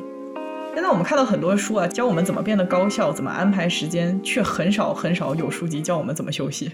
讽刺的是，其实，在大部分教你高效啊、精力管理的书中，都会强调休息的重要性哦，但是他们却对如何休息没有任何的展开的解释，嗯，就好像默认休息是一件你天生就会的事情。对吧？我真的很想吐槽一下这个要适当休息的说法，它就跟那个菜谱里面告诉你说，哎，盐少许，它是一个性质的。嗯，你什么时候休息，休息多久，怎么休息，这些都非常的不明确。休息还真的不是天生就会的，嗯或许本来我们是会的吧，但是在成为社会人啊，不是成为驴的过程当中，我们逐渐淡忘了。所以对于当代人来讲，休息也需要技巧和能力。我们总是在培养学习能力，却不知道怎么去培养休息的能力。我觉得学会休息的第一步就是意识到自己是需要休息的。对，这听起来真的很离谱，也很反直觉。但是很多人不会休息的关键，真的在于他根本意识不到自己对休息的需求。对，我觉得这主要来自于一个思维定式，就是很多人觉得事情没有解决，所以我无法放松。嗯于是我的首要任务又成了要解决事情，然后事情解决之后，我获得了片刻的安宁，他又再一次强化了这种思维定式。嗯，但是往往被事件长期困扰、产生压力的时候，反而是最需要放松的。是的，就比如说我们这次的死亡日程啊，大概长达有三个月之久，事情真的就是一件接着一件接着一件。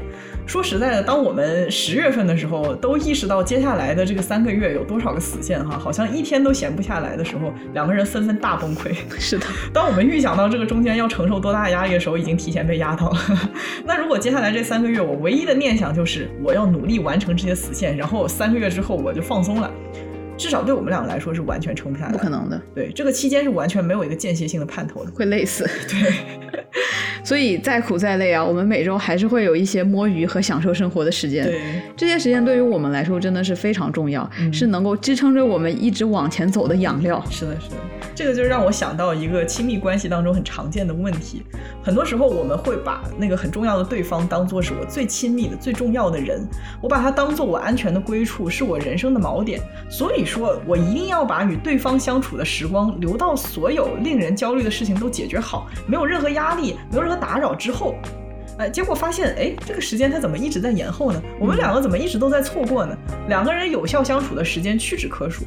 对方对我们很重要是真的，但是我们结果没有怎么有效的相处过也是真的，就是不知道从什么时候开始就出了问题。嗯，套用在我们与休息放松的关系上也是一样的道理。我想着过段时间忙完了就休息，结果怎么忙也忙不完，怎么忙也忙不完，总是希望去旅行，总是希望与朋友家人去相聚，但是都没有好好的完成这些事情。其实我工作几年啊，最近很大的一个思维的改观就是。我意识到了，事情是永远都做不完的。对，所以不要等着什么事情都做完以后再好好休息。真的，这就是一种学生思维。我们已经没有寒假了。上班了之后的打工人，可能永远都不会等到一天我今天无事可做，什么都没有。对，总有新的东西，总有新的 deadline 要来。所以更重要的就是要忙里偷闲。是的，所以及时主动让自己休息，就成为了自我察觉的一部分。笑死！一生要强的东亚人，甚至要学习如何察觉什么时候该休息。驴听了，驴都哭了。我觉得你这么说，驴都觉得自己没有被尊重。对不起哦，驴驴是可爱的。嗯，不过这个是真的啊。就打个比方，我们之前在阁楼那期也讲到过，呃，小吴因为被死线压垮，觉得自己做不完，他在床上阴暗扭曲爬行，同时他又为自己失去行动力，浪费了更多的时间，更加的阴暗痛苦。然后我就强制给他关机嘛，把他溜了一圈回来啊，他精神放松了，也不焦虑了，恢复了理性。他去评估一下自己的工作量，发现哎，我要做的事情他还是能够稳步的完成，反而最后也玩到了该做的事情，也情绪稳定的做完了。把小吴出去溜了一圈，狗听了狗也哭了。但是你这个比喻还挺形象的，我就好像是一个开了太多程序、运转过度的电脑，开始轰鸣发热。然后你的解决方法呢，就是把我的电脑强制关机。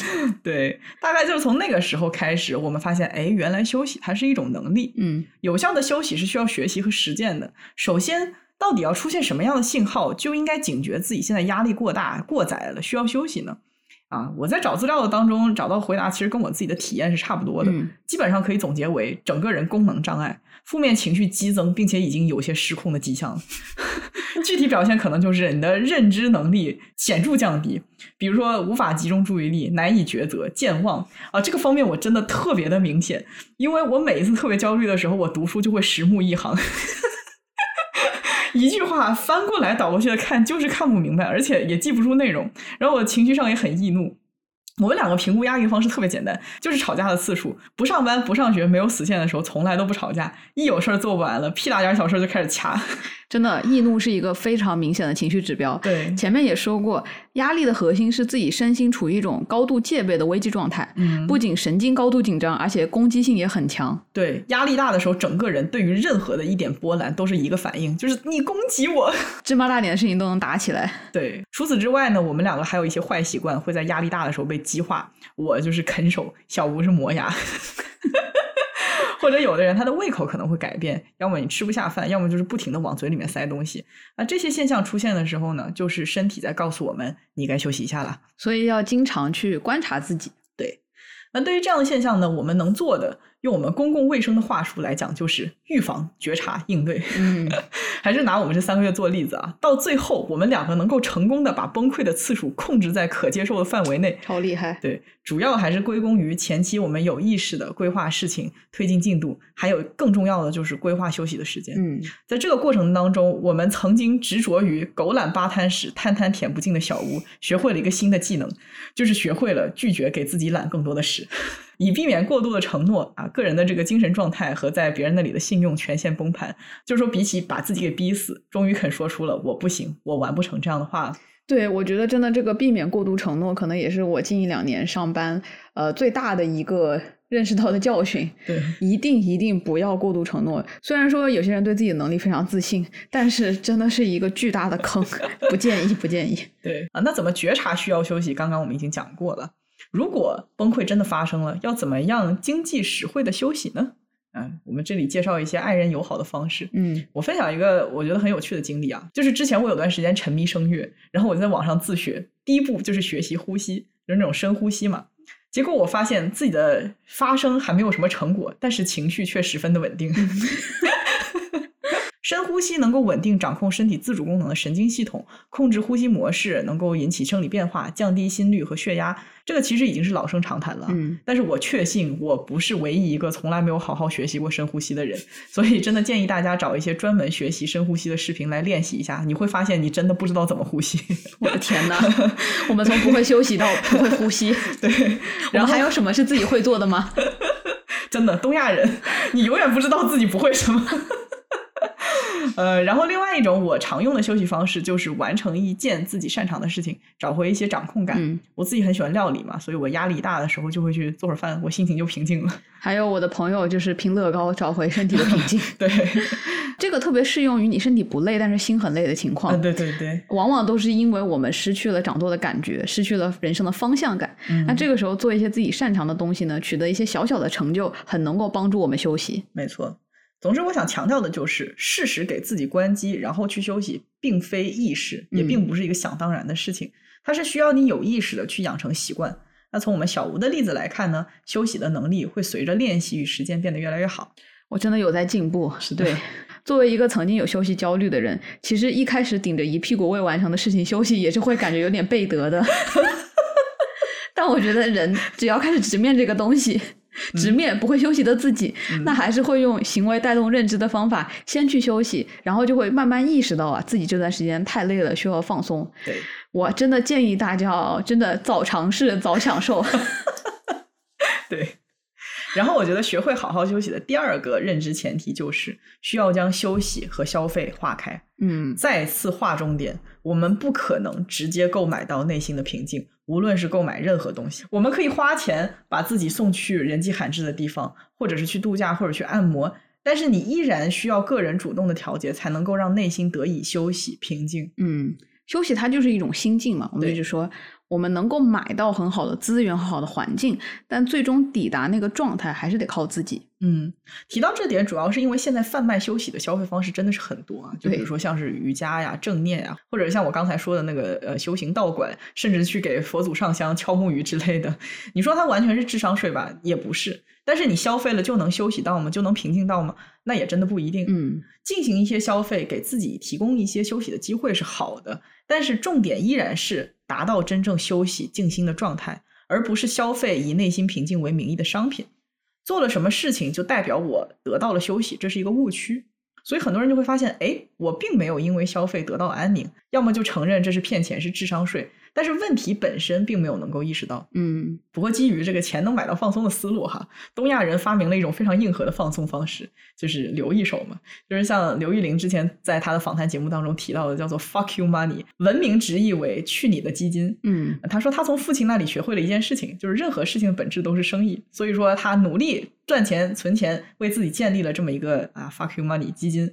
呃，在他不喜欢做某件事情的时候，就有底气甩手走人，并且对折磨他的老板说：“姐有钱，fuck you。”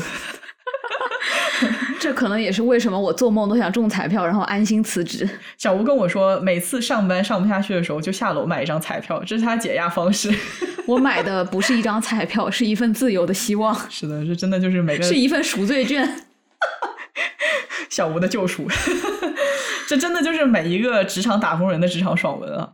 有了这个 fuck you 基金，就算无法解决问题，无法做出成就，也依然有路可退。在资源方面给自己提供到安全感，不得不说，可能真的有用。因为很多时候不敢休息的焦虑，就是源于没有足够的安全感。是的，尤其是物质上的。这样一来，起码可以无忧无虑的放松一段时间。我觉得这个事情是这样的：如果没有一个经济上的稳定，那么心态确实非常容易崩。嗯，每天都在为生计奔忙的人，也确实很难有安心的休息时间。对，大多数的实验调查都有类似的结论啊，就是低收入家庭的人更容易陷入贫穷且忙碌的这个过劳状态。嗯，但是另一个极端来说啊，就收入最高的那批人，也是工作最长、压力最大、难以安心的那群群体。所以，对于普通人来说，存钱以备不时之需，确保自己有充足的资金支撑一些突如其来的过渡期，还是很重要的。嗯，但是依然回到了我们前面的大问题：你到底多少你这个 fuck you money 才是够了？我觉得这个东西真的波动挺大的。嗯就我认识那种非常有钱的同事，我就想。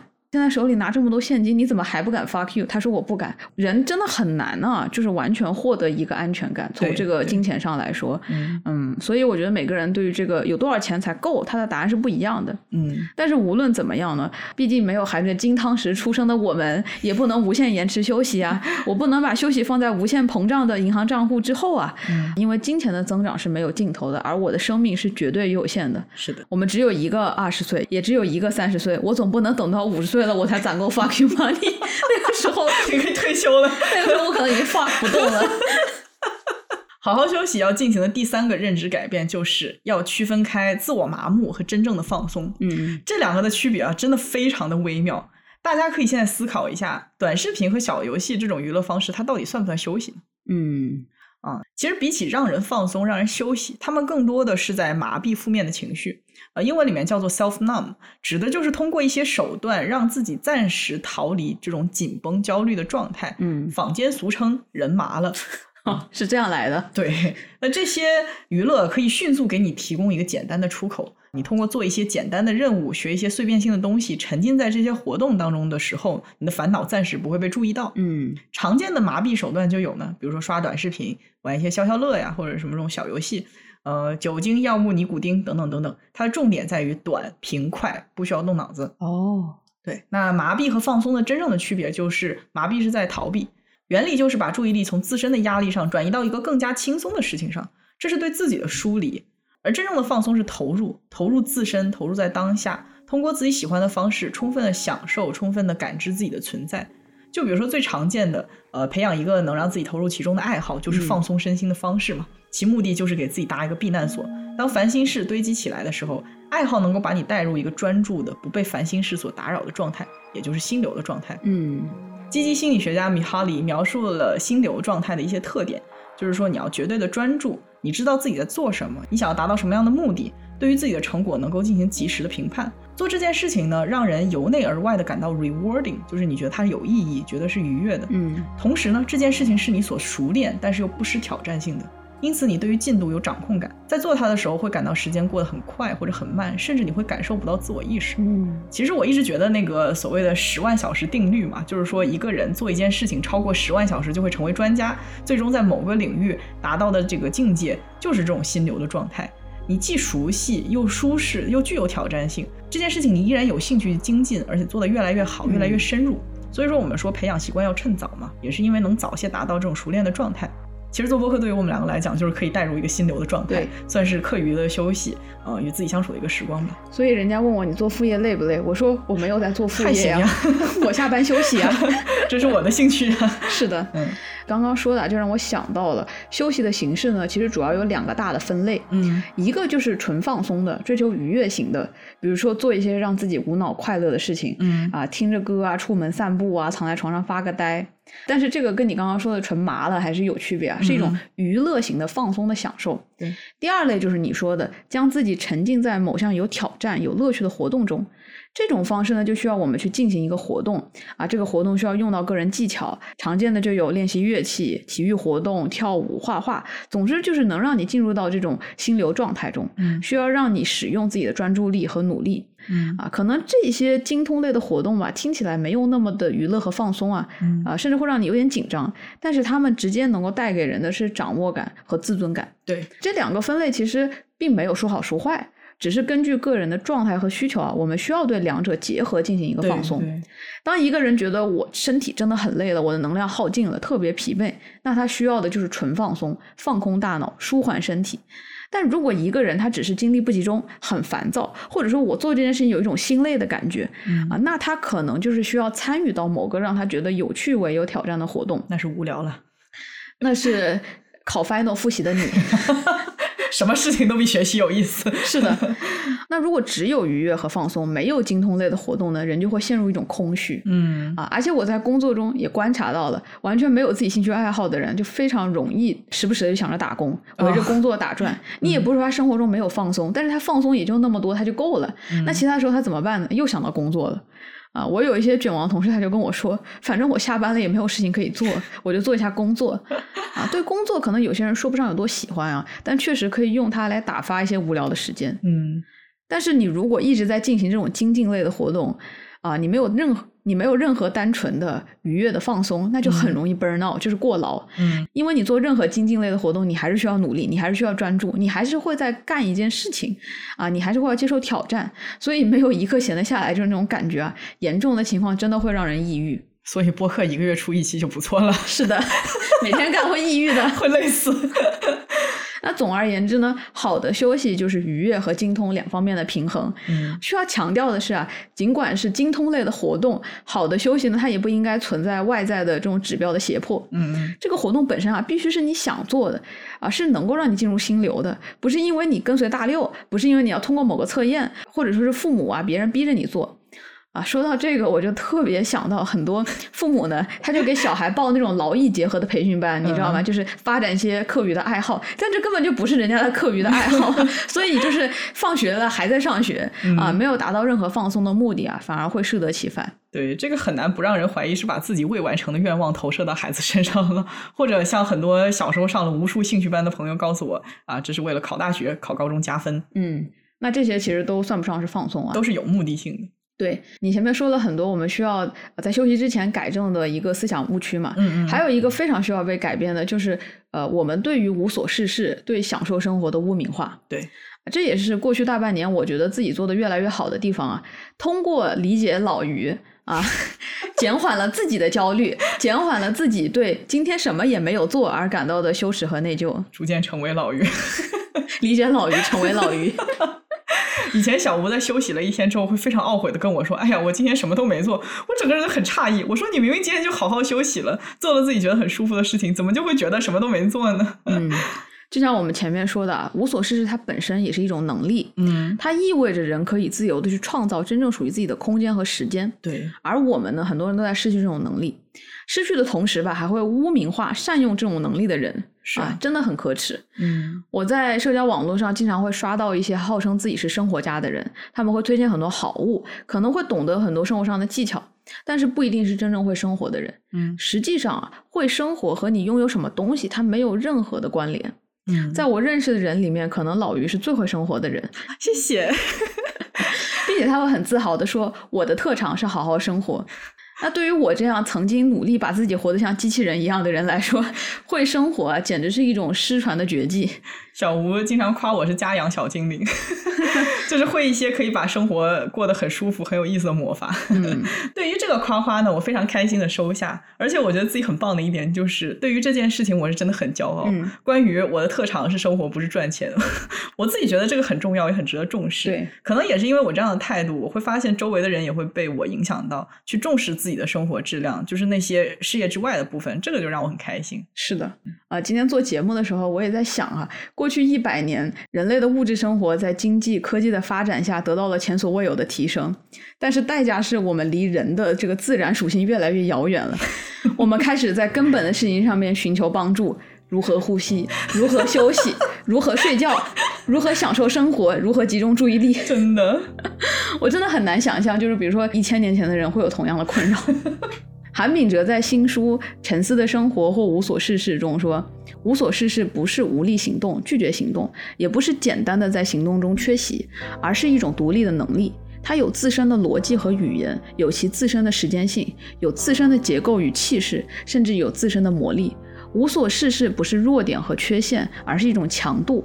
只不过在积极社会和技巧社会里，人们既无法感觉到它，也不会认可它。嗯，我觉得我们现在就是。”被驯化为越来越好的工具人，生活越来越城市化，我们成了被动的接受者，啊，接受越来越多为你量身定做的讯息、贴文、视频，也就没有了主动开辟一个这样属于自己空间的一个跳出日常的空间，创造一个某种全新的东西的能力。嗯，我们那个从美国搬来加拿大休养生息的朋友，不是说之前无休止的工作让他觉得自己失去了做人的感觉吗？嗯，我确实觉得主动放弃或者是长期被剥夺与自己相处的时光，就是会让人疏离自我，对自己感到陌生。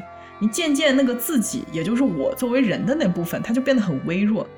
你就想想这个问题哈，一个人在只有自己的时候无事可做，那他自我会有多么的匮乏？嗯，我觉得我们两个真的每天都在跟上班上学抢时间做一点自己的事情，或者是甚至发发呆，沉浸在自己的精神世界也挺好的。但是就是你没有过那种我自己一个人说我不知道该干点啥这种情况。韩炳哲对于无所事事的定义和一开始我们说的不为了某事而做某事的真正的休闲的定义很类似，嗯但是他赋予了这种无所事事更多神性的、让形而上的含义。嗯比如说，他会说这是一个呃有自己的逻辑、有自己的语言、有自己的结构的一个空间啊。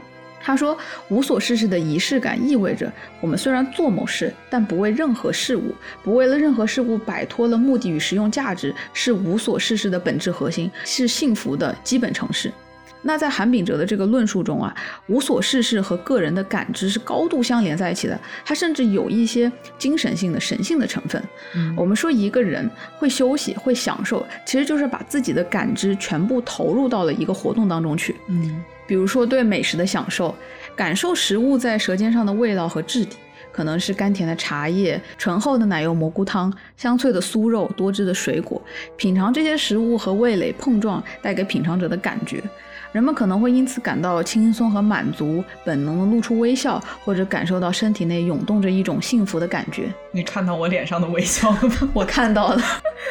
那在这些无所事事的瞬间啊，人的五感完全倾注在了活动的本身，在这个状态之下，人才可以感知自己的存在。也正是这个原因啊，他认为无所事事是自由的，是有生命力的时间，是生命的光辉形式。韩炳哲在书中引用了《会影片》中的一个叫做“鸡牛症”的东西，指的是人对牲畜无休止的口腹之欲、饕餮之欲。这种症状让人将饮食等同于摄取能量，而解决的方法呢，就是用仪式来驱走这动物般的吞噬的欲望。在一个节日的庆典中，宴会的人不能饱食，不能满足食欲，而正是这个时候啊，吃它不再是一项有目的的活动，它成为了一种无所事事的沉思般属性的事情。韩炳哲也引用了本雅明的观点，本雅明说，斋戒是为吃的秘密的祝圣。斋戒让人的感官变得敏锐，面对再朴素的餐饭，也能发觉它神秘的香气。本雅明在罗马不情愿地赶上了斋期，他曾断言：“我感觉到这是个不可多得的机会，像皮带固定的狗鼻子在不起眼的生肉褶皱里细细翻找一样，让自己的味觉和嗅觉探向瓜果、葡萄酒、各式的面包、坚果，在它们中探寻一种从未感觉到的芬芳。”仪式性的斋戒激活了器官，从而刷新了生命，把生机和光辉交还给生命。然而，在健康的支配下，生存成了斋戒的服务对象，斋戒也由此失去了沉思的节日般的维度。它优化了赤裸的生命，让生命更好的运转。如今，斋戒也以生存的形式而存在。啊，这个地方韩敏哲说的是啊，本雅明将斋戒理解为一种吃的沉思，是吃的休息。那在这样休息的状态下呢，人们可以更好的去感受到食物的奥秘，更好的去品尝食物本身。因为在斋戒中，你的这个五感会得到极其大的放大。而如今啊，很多人饮食啊、斋戒啊，这都是出于健康的目的，是为了生命的优化，而不是对于吃本身的沉思啊。这也就对应了如今啊，我们很多人休息是为了绩效的优化，是为了更好高效的工作，而失去了对生命本身的沉思。怪不得我在湿疹忌口的阶段吃什么都这么香，而且还做出了一期非常有神性的节目有神性的节目。原来是这样。嗯，我想到这些年受到追捧的食物，它的口味其实是越来越重的，是的，要很辣、很鲜、很甜的东西才能够让人感到好吃。嗯，就好像大家的味蕾从来都没有得到过休息，只是不断的在接受更重的刺激一样。是的，就是现在人吧，就是在螺蛳粉和健康餐之间 来回摇摆。而且我觉得不仅仅是食物越来越重口了，我觉得这个世界的一切都变得越来越重口了。从新闻、娱乐、审美、休闲活动，一切都朝着高强度、高刺激、低层次的方向发展。但是反而人的体验却在缩小。人的经验、人的感知、人回归自身的能力都在萎缩。嗯因为最强烈的经验应该是以无所事事为前提的。嗯嗯但人们惧怕无所事事，人们害怕甚至羞耻化无所事事。韩炳哲就在书里写道：“与他者之间产生经验，无论物、人或神，意味着让他们降临我们，击中我们，让它在我们身上发生，让我们为之倾倒，为之改变。经验建立在天赋和接纳之上，以倾听为媒介。如今，声音的噪声、交际的噪声终止了倾听者的联盟，无人倾听，每个人都忙于自我生产。”无所事事需要花费时间，需要长久的停留，需要深入的沉思的驻留。在一个匆忙的时代，无所事事十分罕见，一切都变得短期、短促、短视。消费主义的生活方式在今天无孔不入，它让每一种需求立刻得到满足。我们不再拥有等待的耐心，好让事物在其中缓慢成熟。得到认可的唯有短期的效应和迅速的成功。行动崩解成反应，经验稀释成体验，感受枯萎成情绪与冲动。我们无法走进真实，真实只向沉思的专注敞开自身。无聊对我们来说越来越难以忍受，去经验一些事物的能力也随之萎缩。这里我们想要提出一个积极心理学的概念，叫做 savoring。它直译成中文应该是品味。品味这个概念是由社会心理学家 Fred Bryant 等人在2003年提出来的。这是一种全神贯注的体验，享受快乐、幸福等愉悦的瞬间的行为。通过品味呢，人们积极的、有意识的去延长、去加强愉悦的感受，去放大从期待到发生再到回忆这些事件的过程，最大化的体验到其中所有令人愉快的细节。它可以是针对当下的积极体验，比如说你可以实时的体验愉悦的事件，也可以是针对过去的积极体验，或者是未来的积极体验。你你可以去预期以后的愉快经历，嗯，可以是针对这些东西发生，也可以是反应性的，对意想不到的积极体验发出自身的反应。当然，也可以是一个人刻意寻找或者是创造的积极体验，它的形式非常之多样。嗯，你刚才说的美食体验只是其中的一种。在 Bryant 的调查当中，给给人们带来愉悦和幸福感的事物都有什么呢？比较常见的答案有美食、酒、音乐、家庭亲子时光、运动、某种气味或者声音等等等等。而且需要注意的是，品味强调的是享受的过程，而非享受的结果。嗯，我个人觉得强调过程，其实是想要引起人们对此的重视。就打个比方吧，我以前认识一个自称很爱厨艺和生活的朋友，总是在他社交媒体上面看到很漂亮的自己做的美食的照片。然后有一次呢，我有事去了他家，说实话就挺幻灭的，啊，因为他们家就像一个废墟，厨房里面也是乱七八糟摆满了挺久没洗的这种锅碗瓢盆。但是在废墟当中，只有我经常在他照片里看到的那块小方桌是没有杂物堆积的，上面有一个打光很好的灯。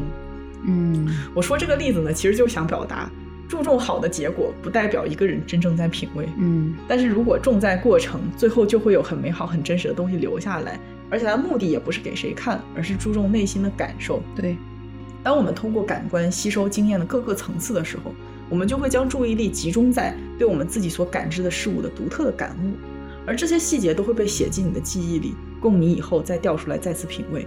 哎，会有一种酿酒的意味在里面。哦 对，那品味跟我们刚才提到的预防、察觉、处理自己的压力和对休息的需求，它又有很大的差别。后者是在处理压力，处理的好可以保证我们不掉进负面的漩涡，但是不向下不意味着向上。品味是带领着我们向上体验、收集积极的感受的过程，嗯其实就是被动应战生活中的逆境和主动享受生活的区别。嗯我们总是在说成年人每年感到快乐的日子，一只手都能数得出来啊。既然都已经这么少了，那怎么样去延长积极的感受？其重要性与掌握应对压力的技巧，我觉得是难分伯仲的。是的。其实我刚刚听你说这个东西的时候，我就想到了它的反义词，就是神经质。神经质学名 neuroticism，指的就是人嘛对威胁的警惕和易陷入负面情绪的这种倾向。嗯，神经质还有一个可替换使用的别名，叫做 emotion instability，就是情感不稳定性。我觉得这个可能更好理解一点。嗯，那高神经质的人呢，他就非常会预知环境中的危险，嗯也很容易深陷于啊对未知负面情绪的恐惧中，嗯，因此呢，也很难将注意力投入到真正美好的事物上。对，品味和神经质它是有类似之处的。我不知道你有没有发现？是的，呃，你说他们是相反的概念，呃，也是非常恰当的。因为品味它是全方面的体验愉悦、积极的感受，而神经质反复体验、细细品味负面的感受。反复辨识自己。就比如说前一段时间有一个人说了小吴一句，说你家东西真多，然后小吴睡觉之前就开始想。他说：“我家东西太多了，我家是不是很乱？我在别人眼中是不是不像个二十几岁的年轻人？我是不是有一些囤积癖？我是不是不应该这样？不啦不啦不啦，反复斟酌一些让他自己感到被榨汁的瞬间。哎呀，天哪！但是我觉得从某种程度上来说吧，比起品味生活，现代社会呢，它更加奖励那些高神经质的人，确实，因为他们往往想的更加周全、更尽责，做事情呢也有那种完美主义的倾向嘛。就是很容易把自己逼死了。是。啊，虽然说神经质是一个比较负面的性格维度啊，但是从演化的角度来说，它确实是更容易预知到危险，并且采取防范措施的人。对这种人呢，他也更容易生存。对人有警惕性的小猫总是存活率更高嘛，你防备心低的话，就很容易被伤害了。对的，品味的要点就在于全情投入当下生活中美好的瞬间，将注意力放在我们与相关人事物的交互当中。嗯那这样的全情投入，我觉得有一个很重要的前提，就是我们很需要对美好事物的配得感。啊，当下这个状态的我是值得拥有、值得体验快乐的，要像努力挣钱一样，努力让自己开心起来，对吧？嗯那除此之外呢，在过程中放大、延长愉悦体验的能力是可以练习的。比如说，时常去积极的将自己沉浸在当下的美好时刻，或者通过回忆过去，哎像是你去跟朋友叙叙旧呀，看看老照片、看老物件之类的。当然，也可以去想象、期待未来某些可实现的美好事情。我们就想想有多少阴暗的人，像我一样阴暗的人，会在晚上睡不着觉的时候想想自己白天说的蠢话、做的蠢事情。我们为什么不能以想这种事情的方式去想一下我们今天一天所经历到的那些美好的瞬间？对呀，对不对呀？就是需要练习。对，每天睡前的时候就想一下，哎呀，我今天做了什么好事情，某人对我笑了一下，或者是我们今天和姐妹们一起出去玩，就是你要反复的去聊这些东西，反复的去跟别人讲，我今天好开心啊，因为我和他在一起，然后我们聊了很多有意思的东西，或者是今天我们出门，你讲了一个很好笑的笑话，我现在还觉得很好笑。对吧？对吧？嗯嗯。关于我刚才说的这个期待未来某些可实现的美好的事情啊，我就想说，我们两个这两周互相激励的方式，不就是我们想象下周这个时候已经在北京舒舒服服的躺在家里的床上享受自己的假期了？或者是在武汉大吃一顿，对，开始过早，结果想着想着就高兴的睡不着觉。就我经常跟小吴说，你必须要知道，一切因为忙碌带来的焦虑和痛苦，它都是有头的。就算人再忙，你也可以靠着盼头，短暂的沉浸在快乐里面，给自己一些能量。这也体现了在忙碌当中设置休息节点的重要性。然后除此之外，就像你刚才说的，我真的觉得对于幸福体验，我们需要有一些仪式感。我觉得我自己有一个很好的习惯，就是收集一些今天让我感觉很好玩、很开心的事情。嗯英文叫做 made my day 嘛，就是让这一天变得很美好的事情。然后我就会找到我的好朋友，往往就是小吴，发表一些今天也发生了好玩的事情的演讲。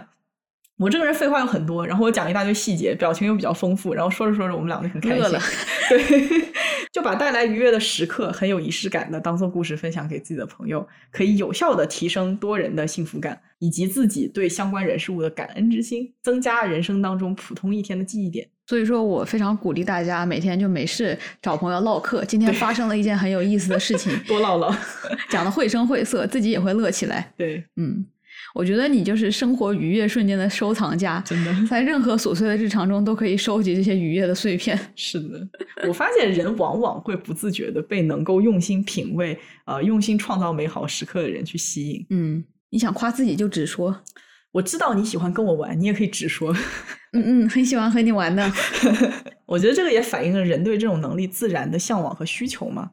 想到我们之前有一个朋友跟他女朋友在一起之前就跟我说：“哎呀，好喜欢这个女的，因为有一次请他女朋友吃烤鸡，从来没有见过任何一个人把鸡吃的这么开心，然后就喜欢上了这个能够朴实的享受并且表达快乐的女子。我一直觉得这个喜欢人的理由很好笑，like 我喜欢你，因为你吃鸡吃的很香。” 但是又好真实，真的真的，嗯嗯，我知道小吴和他的一些朋友特别喜欢跟我出去玩，也是一样的理由，就是跟我在一起似乎能够让玩变得更好玩，能够更加沉浸式的体验这个过程。对，我觉得你就是可以把那些快乐再放大。对就本来这个事情已经很好了，但是跟你一起呢，你就会把这个快乐再加倍。是的，所以在这里啊，也要非常感恩鱼鱼啊，今年又为我上了非常宝贵的人生一课。好啊，那其实节目说到这里呢，大家应该也意识到了，休息最难的一点其实就是你不能抱着提升效率的心态去休息。嗯啊，这并不是说休息不能提高效率，它当然能。很多心理学啊、脑神经科学都指出啊，休息和放空对效率、创造力、活力都有显著的提高。但吊诡的一点就在这里，你越想抱着提升效率的心态去休息，就越无法休息，嗯因为你整个人依然还在那个日常的效率之上的状态的笼罩中，而休息的目标恰恰是不以提升生产力为目的。嗯，或者我觉得用休息来提高效率，这还属于是处理压力的范畴。嗯但是有效的提高幸福感，还是需要我们去用心品味生活。品味生活很重要。对啊，关于好好去休息啊，其实大家可能发现我们没有给出那种一条、二条、三条那种方法论。嗯为什么呢？这样的方法有很多地方提供给你。我们还是觉得道比术更重要。嗯，好好休息的方法论四处可见，那么多本书都可以教你。我并不是说上面写的都是错的，很有可能是对的，但是你怎么去实践？对吧？很多人依然是要做的，我都明白，但是我做不到。嗯做不到的原因就是我们上面说的，你认知上依然没有意识到休息的重要性，嗯或者你依然接受了主流价值对无所事事的污名化和对休息产生的愧疚感。对于多数人来说，我们大部分时候忙着生存，少部分时间留给自己。这部分休闲的时间，我相信啊，对很多人来说都是生命的幸福感的主要来源。从事业上取得极大的愉悦感、成就感的人，我可以说是凤毛麟角。而大部分的人啊，都可以从爱人、亲人、朋友身上，从自我的沉思上，从生活本身上获得极大的高质量的快乐和幸福感。这是我们不需要和任何人去竞争，不需要参加一场战役就可以得到的快乐。就像你本身就很美一样，它本身就在那里。是的，无论是工作上老板的认可、自身 ego 的膨胀，还是物质换来的他人羡慕的眼光，这些能带来的满足感很快就会到平台期。而之后呢，你需要从自身，你需要从这些唾手可得的地方得到源源不断的对生命的滋养。而我们需要明白的是，在一个人不掌握生产资料、出卖劳动力去挣钱的今天，我们需要接受一部分的自己已经沦为了工具的事实。我接受这一点，但是不要忘了，我并不是百分之百的工具人，我依然是人，所以我还是应该坚守住，并且不断开拓属于自己的时间和空间。这部分的空间，就像我们刚刚讨论，它本来就是我的，它是被别人掠夺走的，而我们可以拒绝这种掠夺，我们并不是没有拒绝的权利。这才是我们这期节目想要强调的一点：无所事事，它是人性的一部分，是生命的一部分，让我们感知自己的存在，让我们的生命茂盛的重要的源泉。这也让我想起我非常喜欢的乐队啊，声音玩具的那首《生命》，我觉得他说的就是这个事情。他说，一个人来到这世界上，就一定带来生命。生命一旦被赋予，就有灵魂跟随。灵魂一旦跟随，就属于你自己。灵魂一旦属于你，便永不会离弃你，除非，除非你自己放弃。本期节目到这里就结束啦！再次感谢本期节目的赞助商小雨伞保险经纪平台，大家别忘了关注小雨伞公众号，回复“猫咪”，仅需一分钱预约保险咨询的同时，还会送大家一份免费的女性防癌险，让小雨伞帮助你更好的面对风险，安心享受人生的乐趣。拜拜，拜拜。一个人来到这世界上，就一定带来生命。生命一旦被赋予，就灵魂跟随。灵魂一旦跟随，就属于你自己。灵魂一旦属于你，便永不会离弃你，除非，除非自己放弃，除非，除非自己放弃。